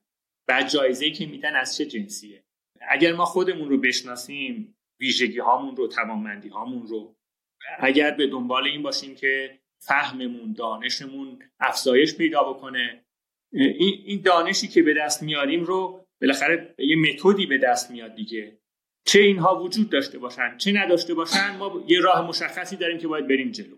اما نه اگر وجود اونها باعث میشه ما یا راه دیگه ای بریم خب اون راه چیه؟ یعنی ما باید یه خطکشی داشته باشیم که راهمون رو بریم. تصور من اینه چه آدم فضایی وجود داشته باشه؟ چه آدم فضایی ما رو خلق کرده باشه یا نکرده باشه؟ ما می‌دونیم باید کار درست انجام بدیم باید حرف راست بگیم باید یعنی یه سری چیزا وجود داره که مستقل از اینه که اونها وجود دارن یا نه. ما باید اونها رو انجامش بدیم. اینا خیلی فهمشون ساده است. ما باید محیط زیستمون رو خراب نکنیم. ما باید صداقت داشته باشیم. مثلا ما باید علم و دانش و مهارتمون افزایش بدیم. اینا ربطی به این نداره که موجود فضایی وجود داره یا نداره. ما باید از گرسنگی نمیریم. درسته؟ بالاخره باید پول در بیاریم زندگی بکنیم.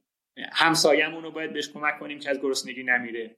اینا رفتی به اون مسئله نداره. گاهی وقتها اینا انحرافیه بحثا یعنی ما به جای که بپردازیم به اون مشکلات اصلی که تو زندگیمون داریم به مسائلی می‌پردازیم که نه نفعی به ما داره نه ضرری. شاید ضررش اینه که وقتمون رو می‌گیره از کارهای اصلی که باید انجام بدیم. ما اپیزود قبلیمون در مورد خطاهای شناختی بود. این یه جور خطای شناختیه. ذهن وقتی درگیر یه مسائلیه و می‌خواد خودش رو آزاد بکنه باید یه موضوع دیگه ای پیدا بکنه که به اون بچسبه و خودش رو از اون درگیری قبلی رها بکنه. حالا ما یه سری مشکلات زندگی داریم یه سری مشکلات داریم که نمی‌تونیم براش راه حلی پیدا کنیم یا نمی‌خوایم براش راه حلی پیدا کنیم. میریم یه مسائل عجیب و غریبتر پیدا می‌کنیم اینا رو مطرح می‌کنیم با اینا بازی می‌کنیم که بتونیم شاید ذهنمون رو یه ذره منحرف بکنیم آزاد بکنیم که به یه چیزای دیگه ای هم فکر کرده باشیم. خب این چیزای دیگه هم هرچی جذابتر باشن بهتره دیگه. تمرکز بیشتری هولش جمع میشه و راحتتر می‌تونیم خودمون. من, من اینجوری احساس می‌کنم. دقیقا تو بحث با این افراد هم مثلا خیلی وقتا وارد بحث میشم با اینجور افراد که اعتقادهای تئوری توطعه مانند دارن یا مثلا به روح سرگردان و نمی‌دونم پری و اینجور چیزا هم اعتقاد دارن؟ وقتی که مثلا باشون وارد چالش میشی اولین چیزی که میگن یعنی تو میگی که وجود ندارن؟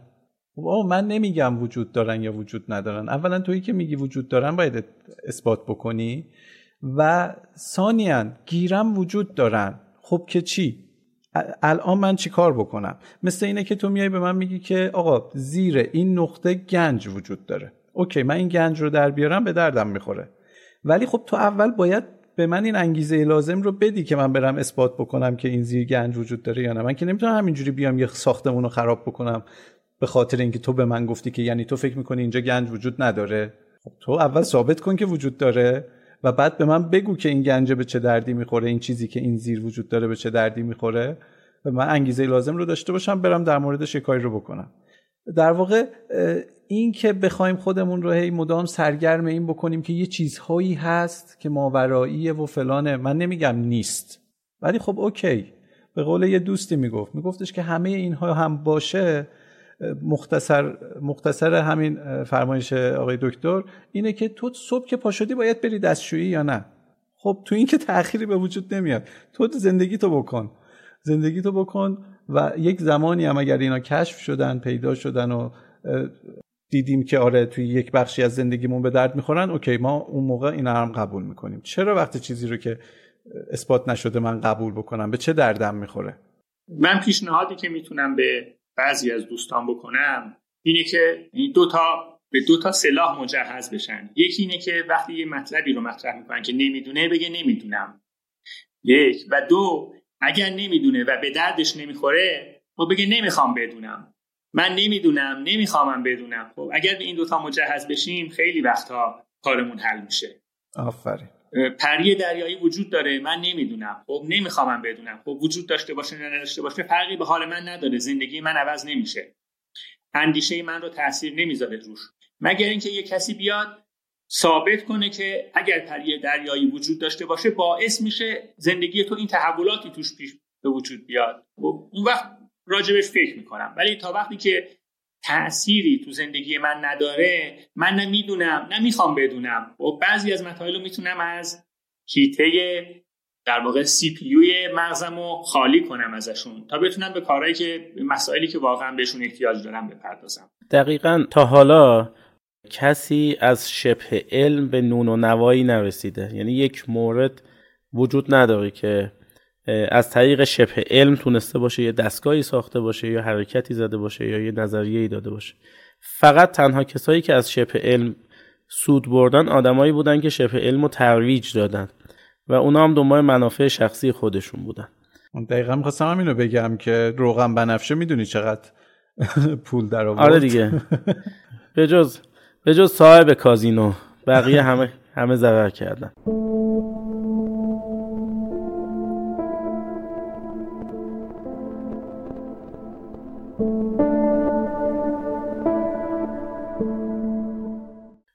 اپیزودمون یه خورده داره طولانی میشه. برای اینکه کم کم فرود بیایم یه موضوعی رو بین صحبتاتون اشاره کردی تحت عنوان کرمچاله. اینم باز ما بیشتر می‌خوایم در موردش بدونیم. اولا اینکه علمی اثبات شده یا نشده دوم اینکه مشاهده شده یا نشده. اینم لطف فرمایید ممنون این کرمچاله ها یه موجودات نظری هن. یعنی توی کاغذ وجود دارن ولی هیچ وقت مشاهده نشدن. وقتی میگی موجودات نظریان ببخشید. اول بگ... ببخش. اول میگید کرمچاله چی هستش اصلا؟ بعد. آره میگم. ما انیشتین دو تا نظریه معروف داره دیگه. نسبیت خاص نسبیت عام یا نسبیت عمومی. توی نسبیت عام یه سری معادلات می نویسه که معروف به معادلات میدان. این معادلات میدان انیشتین هندسه فضا زمان رو با توضیح ماده مرتبط می‌کنه. ارتباطی هست بین فضا و زمان و ماده. ماده زیاد باشه فضا زمان رو خمیده می‌کنه. حالا اینها رو که شنیدین حتما. خب این حل این معادلات جوابهایی رو به ما میده که این جوابها رو بهش میگن متریک فضا زمان. معادلات میدان انیشتین غیر خطی هن. معمولا نمیشه اونا رو حل کرد به طور کامل. فقط چند حالت خاص وجود داره که حل دقیق داره. خب کیهان شناسا اونایی که روی این معادلات کار می‌کنن در واقع تمرکزشون رو معادلاتیه که روی اون جوابهایی که حل دقیق دارن قسمت هایی که حل دقیق دارن. بخشی از فیزیکدانا فیزیکدانای نظری علاقمندن با معادلات بازی کنن. این کمیات رو عوض کنه یه چیز دیگه بذاره به جاش. مثلا یه کاری که می‌کنن اینه که میان جرم منفی می‌ذارن تو معادله. بعد جرم منفی می‌ذارن یه سری جوابهایی به دست میارن. این معادلات جوابهای خیلی زیادی داره. بخشی از این جوابها در واقع منتهی به این میشه که مثلا ما سیاهچاله داریم که سیاهچاله ها رو البته بعدا کشف می‌کنن. و بعضی دیگه از جوابها به کرمچاله هم می‌رسه. مثلا انواع حالا باز کرمچاله ها هم انواع داره. در 1995 یکی از این فیزیکدانای نظری پیشنهاد می‌کنه که ما اگر ریسمان کیهانی داشته باشیم نظریه ریسمان هم یه نظریه دیگه یه تو فیزیکه. این میگه اگر ریسمان های کیهانی داشته باشیم که جرمشون منفی باشه ما ممکنه تعداد زیادی که امچاله در جهان پخش شده باشه وجود داشته باشه. خب این پس که امچاله ها موجوداتی هن که از دل معادلات انیشتین بیرون میان بعد در حالت های خیلی خاص. ولی هیچ وقت مشاهده نشدن. یعنی هیچ آزمایشی وجود اینها رو ثابت نکرده. و یه شرایط خیلی خاصی لازمه تا این کرمچاله ها مثلا به وجود بیان. یعنی تو خود اون مدل هم شرایطی وجود داره که به این سادگی نیست حلشون. مثلا جرم منفی رو هنوز حل نمی کنیم بعد خود نظر ریسمان یه سری مسائلی داره که فعلا دیگه موضوع داغ نیست. یه زمان خیلی داغ بود. به خاطر اینکه پیش های جدیدی ارائه نداد و سختی های زیادی داره. بنابراین ما توی کاغذ می‌تونیم معادلاتمون رو طوری حل کنیم که از دلش یه چیزایی در بیاد که بهش بگیم مثلا اسمون رو بذارن کرنچاله ولی در عمل همچین چیزی مشاهده نشد همه از سیارات منظومه شمسی میان مریخ برای خرید ملک. الان بهترین موقع برای خرید ملکه. بگید چرا؟ چرا؟ کرمچاله. کرمچاله فضایی آلیسیوم که باز بشه فاصله مریخ تا زمین به جای هفت ساعت میشه ده دقیقه. واقعا؟ این واقعیه؟ از ته نیایش بازش کردن میاد یک راست دم آتش فشان آلیسیوم همین پایین. امروز مشتری داشتیم. از اون ور آندرومدا دو میلیون سال نوری فاصله. فکرشو کنین اصلا به چه دردی می‌خوره؟ حالا اگر مشاهده بشه. خب اگر مشاهده بشه آره مثلا شما می‌تونین دو قسمت مختلف فضا رو به هم وصل کنین. طبق این مدل هایی که برای کرمچاله ها توی این هم باز ابهام وجود داره. شما وقتی کرمچاله مثل سیاه چاله است دیگه. وقتی نزدیکش میشین چه چیزی باعث خمیدگی فضا میشه؟ جرم زیاد. وقتی جرم زیاده یعنی نیرو خیلی زیاده. وقتی شما نزدیک یک سیاه چاله یا یک حتی کرمچاله میشین نیرویی که اون کرمچاله یا سیاه چاله به شما وارد می‌کنه اونقدر زیاده که شما رو مچاله می‌کنه نابود می‌کنه. خب این که ما بتونیم گفتم فکر کنم که یکی دیگه از بحث هایی که در مورد سفر در زمان مطرح میشه کرمچاله ها خب اینا میگن که ما مثلا می‌تونیم از با کرمچاله ها ابزاری باشه که ما سفر کنیم بریم به گذشته.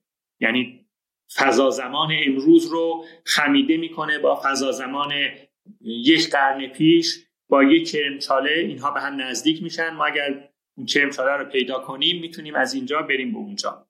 خب این صحبت ها رو می‌کنن. توی کاغذ. ولی اگر نزدیک در واقع سیاه چاله یا کرمچاله بشیم به حال حتی اگر وجود داشته باشه فشار گران شکست خیلی بالاست. بنابراین اصلا کسی زنده از اونجا عبور نمی‌کنه. خب اینا هم یه سری نکاتیه که وجود خیلی عالی پس اینم هیچی دیگه. ما شب امروز کلا کاسب نبودیم. می‌دونین چرا جذاب اینا؟ کجاش جذابه؟ هر... هیچ جاش جذاب نیست. آخرش ببینیم نمیشه. ما دوست داریم بریم گذشته بریم آینده. شما اگر مثل این کارتون اینا رو تو یوتیوب یا جاهای دیگه ببینین خب هیچ کدوم به سراحت نمیگن نمیشه. خب چرا نمیگن نمیشه؟ به خاطر اینکه همین بحث ها باعث میشه مردم رو به مثلا فیزیک علاقمند نگه داره. شما بگی کرمچاله نداریم نمی‌دونم سریعتر از سرعت نور نمیشه. این محدودیت ها رو بگی کم کم جذابیت فیزیک میاد پایین. بعد مردم میگن خب برای چی پول بدیم شما تحقیق کنین راجع به اینا. بنابراین خود فیزیکدان هایی که اون طرف وجود دارن تا حدودی خیلی ممانعت نمی‌کنن از اینکه بحث های حول این شکل بگیره. سر مرکز تحقیقات فیزیک هسته اروپا اینو فکر کنم یک بار به امیر آقا تعریف می‌کردم. یه ذره رو دنبالش میگشتن بهش می‌گفتن ذره هیکس. هیکس خودش یه فیزیکدانی بود که پیش بینی کرده بود که این ذره در مدل استاندارد باید وجود داشته. بعد برای اینکه موضوع رو رسانه‌ایش بکنن یه عده‌ای اسمش رو گذاشته بودن ذره خدا. و بعد توی سرن تونستن این ذره رو کشف کنن بالاخره. با نشانه های مختلفی که داشت علائم وجود این ذره رو کشف کردن. خب ولی اینکه بهش میگن ذره خدا چرا میگن؟ به خاطر اینکه مردم عادی رو توجهشون رو جلب کنن به اینکه بله ما داریم اینجا کار خیلی مهمی انجام میدیم. یا یه صحبت هایی راجع به سرن شده بود که ممکنه سیاهچاله های کوچیک به وجود بیاد به خاطر فعالیتی که اینجا می‌کنن. خب این همین باعث میشه توجه جامعه به اتفاقی که در یه نقطه ای داره رخ میده جلب بشه. این جلب شدن توجه براشون مهمه. یعنی می‌خوان این اتفاق بیفته. اگرچه اونجا هیچ سیاهچاله تشکیل نمیشه خب ولی چه بسا خودشون عمدن گاهن اجازه میدن که چنین بحث هایی توی رسانه هاشون پخش بشه. شما احتمالا فیلم میان ستاره رو دیدید. درسته؟ تقریبا اکثر چیزهایی که اونجا اتفاق میفته با این حساب میشه گفت یه جورایی شبه علمه دیگه. شبه علم بودنشون حالا من نمی‌تونم بگم. ببینین گفتیم مثلا کرمچاله از نظر تئوری توی کاغذ می‌تونن معادله معادلات رو طوری جلو ببرن یه چیزی برسن که هندسه فضا زمان خمیده است دو نقطه فضا رو به هم وصل کرده ولی خب این یه موجود فقط تو داخل کاغذه. نه حتی اگر کرمچالش هم بذاریم کنار یه جایی از فیلم شخصیت اول فیلم برمیگرده. میاد میره تو خونش و از از کتاب کتابخونه به گذشته برمیگرده. منظورم اینه. کتابا رو تکون میده و کتابخونه رو تکون میده. یه سری از این کتابا میریزن زمین. خب یعنی حتی اگر اون کرمچاله هم وجود داشته باشه باز به این معنیه که ما می‌تونیم بعضی مسافت ها رو سریعتر طی بکنیم نزدیکتر میشن. یعنی مثل یه من اینجوری متوجه شدم که کرمچاله مثل یه تونلیه که از یه جای فضا وارد میشی از یه جای دیگه ای خارج میشی. باز اینم امکان به هر... امکان حرکت به گذشته و اینا ایجاد نمی‌کنه. یا اینکه اینا یه جایی از این فیلم هستش که با ویدیو کال وصل میشه و با بچه هاش می‌خواد صحبت بکنه می‌بینه که بچه هاش همه پیر شدن این هنوز جوونه یعنی سن این در واقع شخصیت اول فیلم به خاطر سرعتی که داشته در فضا. سنش تقریبا ثابت مونده ولی بچه هاش همه از خودش پیرترن. اینا میشه گفت عملا هیچ کدومشون یه جورایی بیس علمی ندارن دیگه. از نظریه ها الهام گرفتن دیگه. الهام گرفتن و بعد خودشون با تخیلشون هم کمک گرفتن و فیلمو ساختن. نمیشه گفت هیچ ربطی به علم نداره. بالاخره تو علم اینو داریم دیگه که اگر سرعتش مثلا زیاد بشه عبور تغییر زمان رو متفاوت مثلا مشاهده می‌کنه. این رو گرفته تبدیلش کرده برده تو فیلم به اون صورت. بعد اینو داریم که می‌تونه فضا زمان خمیده بشه. حالا گفته اونقدر خمیده شده که این تونسته گذشته خودش رو ببینه مثلا. نمی‌تونیم بگیم که واقعیه و نمی‌تونیم بگیم که کاملا مثلا یعنی بینابینه از علم یه چیزایی رو گرفته یه مفاهیمش رو استفاده کرده تو فیلمش. و اون طرف هم خب از می‌دونیم که اتفاق هم نمیفته اینجوری. یه, یه چیز جالب اینه که شاید اینا مثلا انگیزه است برای بعضیا که تحقیق کنن. خب یعنی من می‌خوام تحقیق کنم تا یه روزی شاید چنین چیزی بتونه اتفاق بیفته. مثل سطل پرسیدی؟ که برده کنار دریا دوغ بزنه. اونجا از من پرسیدی من اصلا میکروفونم بسته بود داشتم حرف می‌زدم. دیدم بابا بین ستاره ای رو دیدم. مال نولانه دیگه. بله. نولان اصلا کلا سبکش اینجوریه که از یک سری مفاهیم و نظریه های علمی استفاده می‌کنه که اون جذابیت رو به فیلمش بده. ولی فیلماش فیلم های فلسفی هن. یعنی هم عامه پسنده طرف می‌بینه و یک سری عجایب فیزیکی اونجا می‌بینه مشاهده می‌کنه خوشش میاد. ولی پشتش فلسفه هایی داره. زیاد مثلا اون بخش علمیش مطرح نیست. چه حالا توی این فیلم چه توی فیلم های دیگهش اینجوری سبکش بیشتر. البته همش هم یعنی نگاهمون این نباشه که دنبال اینن که محتواشون رو جذابتر بکنن یا بیشتر بفروشن هم این موضوعی که مشتبه میگه بحث فلسفی و ورزش ذهنیه هست. همین که بالاخره همین فیلم ها حتی اگر درست نباشن هم کلی ممکنه ایده جدید به آدما به خصوص به نسل جوانتر به بچه ها منتقل می‌کنم من یه جایی خوندم که مؤسسین اولین موتور جستجویی که ابدا شد توسعه پیدا کرد. این ایدهشون رو مبنی بر توسعه یک موتور جستجو از یک فیلم تخیلی از یک کتاب تخیلی برداشتن که اون کتاب در اصلا در مورد یه چیز دیگه ای بود در مورد یه ماشین همه چیز دانی بود که یه در واقع یک کامپیوتری بود که همه چی رو می‌دونست یعنی می‌تونست به سوالا جواب بده. و اومدن به این ایده رسیدن که بیایم موتور جستجو توسعه بدیم. می‌خوام بگم که خود این محتواها یک کارکردش می‌تونه این باشه که اصلا ذهن رو باز بکنه یه ورزش ذهنی ایجاد بکنه ولو یه جاهایی از موضوعاتی هم استفاده بکنه که اصلا علم تاییدش نکرده حتی ممکنه یه جاهایی ردش کرده باشه. آفرین خیلی نکته خوبی گفتین. یکی مسئله خلاقیت یعنی برای اینی که خلاقیت آدم ها رو تقویت بکنن اینها تاثیر می‌ذاره. به نظر من این نکته مهمه. یه نکته دیگه اینه که برای آموزش هم خوبه. وقتی ما یه مطلبی رو خیلی خشک و رسمی تو کاغذهای فرمول ریاضی بنویسیم یادگیریش سخت میشه.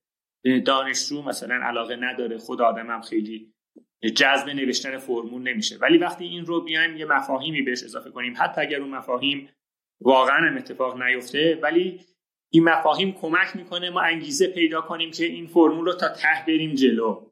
خب یعنی مثل یه موتوری میشه که هول میده ماشین علم رو به طرف جلو. این خیلی نمیشه گفت که این بده. جنبه های مثبت داره جنبه های منفی داره. توی بارش افکار تو برین میگن که شما مثلا هر چیزی که به ذهنت میاد حتی اگر فکر می‌کنی یه مطلب خیلی پرته اب نداره بازم بگو. شاید همین باعث بشه که یه گرهی باز بشه. دقیقا همینطوره. خب اینا ممکنه اینا رو از این جنبه اگر نگاه کنیم فکر می‌کنم که آره می‌تونیم یه نمره مثبت بهشون بدیم. درسته. خیلی عالی. خیلی ممنون. مشابه نکته ای داری؟ نکته این که از آقای دکتر خیلی موارد مختلفی هستش که میشه ازشون سوال پرسید. من می‌خوام حالا قول زمانی نگیرم ولی یه قولی از شما بگیرم که یه اپیزود دیگه هم با یک سری موضوعات جذاب دیگه مربوط به فیزیک با ما همراه باشیم حالا وقتش و ایناشو بعدا هماهنگ بکنیم. اگر تمایل داشته باشین و با ما این قول رو بدین من که خیلی استقبال می‌کنم. خواهش می‌کنم. نظر لطف شماست. اگر بلد باشم عیب نداره ولی من خیلی این حوزه هایی که بلدم محدوده. شاید بشه آدم های دیگه هم پیدا کرد که بتونن کمک درسته. حالا همین محدودش هم خیلی زیاده ولی لطف داریم. خیلی ممنون. خیلی دست شما درد نکنه. وقت گذاشتید. دیگه چون البته من هم من همچنان سوال دارم ولی دیگه چون داره به دو ساعت نزدیک میشه و به نظرم میاد که اپیزود خسته کننده میشه. منم موافقم که اگرم بخوایم اینو ادامه بدیم توی اپیزود دیگه ای بقیه بحث رو ببریم جلو. حتی می‌تونیم اینو منتشر بکنیم. منتظر باشیم سوالات جدیدتر و شبه های جدیدتر هم مطرح بشه. بعد حالا اگر آقای یوسف وقت داشته باشن هر وقت وقت داشته باشن بتونیم اون جلسه بعدی رو هماهنگ بکنیم. لزومی هم نداره پشت سر هم باشه. می‌تونه مثلا می‌تونه سال بعد باشه. اصلا یه سال بریم مطالعه کنیم چیزای جدیدتر به هر حال. آره اتفاقا موضوع حرف جالبی زدی. ما معمولا کامنت زیاد می‌گیریم. مثلا اپیزودو میدیم بیرون یا عالم کامنت و سوال و این چیزا دوباره مطرح میشه که حالا بعضیش رو تو همون بخش کامنت ها مجبور میشیم جواب بدیم یا اینکه حالا اینجا مطمئنا بحث های چالش انگیزتری به وجود میاد توی بخش کامنت ها ما اونا رو جمع می‌کنیم. حالا توی یه اپیزود دیگه یه جای دیگه دوباره مزاحمتون میشیم. اونا رو هم ادامه میدیم. مخصوصا روی این موضوعات ما دو تا اپیزود قبلا داشتیم. زمین تحقیقایان بود و با سفر به ماه. روی این دوتا خیلی باز اونجا بازخورد زیاد بود. من احساس می‌کنم که دغدغه فکری خیلی ها هست. من یوسف پزشکیان. خوشحالم که در خدمت شما بودم. و من مشتاق فراحت. و من امیر کیومرسی چیزی که شنیدین خط 13 همه پادکست اسکریت بود که در بهمن ماه سال 1402 منتشر میشه. در ساخت این اپیزود سالار راهلی و فریبا جعفری هم کنار ما بودن.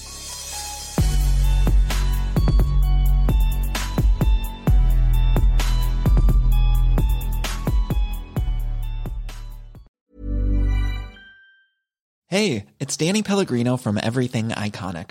Ready to upgrade your style game without blowing your budget?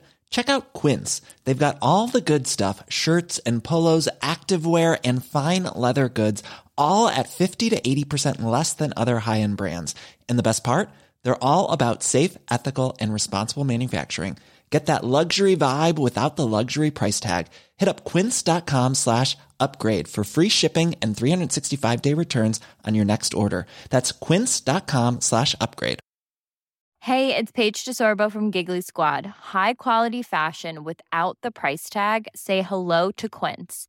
I'm snagging high-end essentials like cozy cashmere sweaters, sleek leather jackets, fine jewelry, and so much more. With Quince being 50 to 80% less than similar brands. And they partner with factories that prioritize safe, ethical, and responsible manufacturing. I love that. Luxury quality within reach. Go to quince.com slash style to get free shipping and 365 day returns on your next order. Quince.com slash style.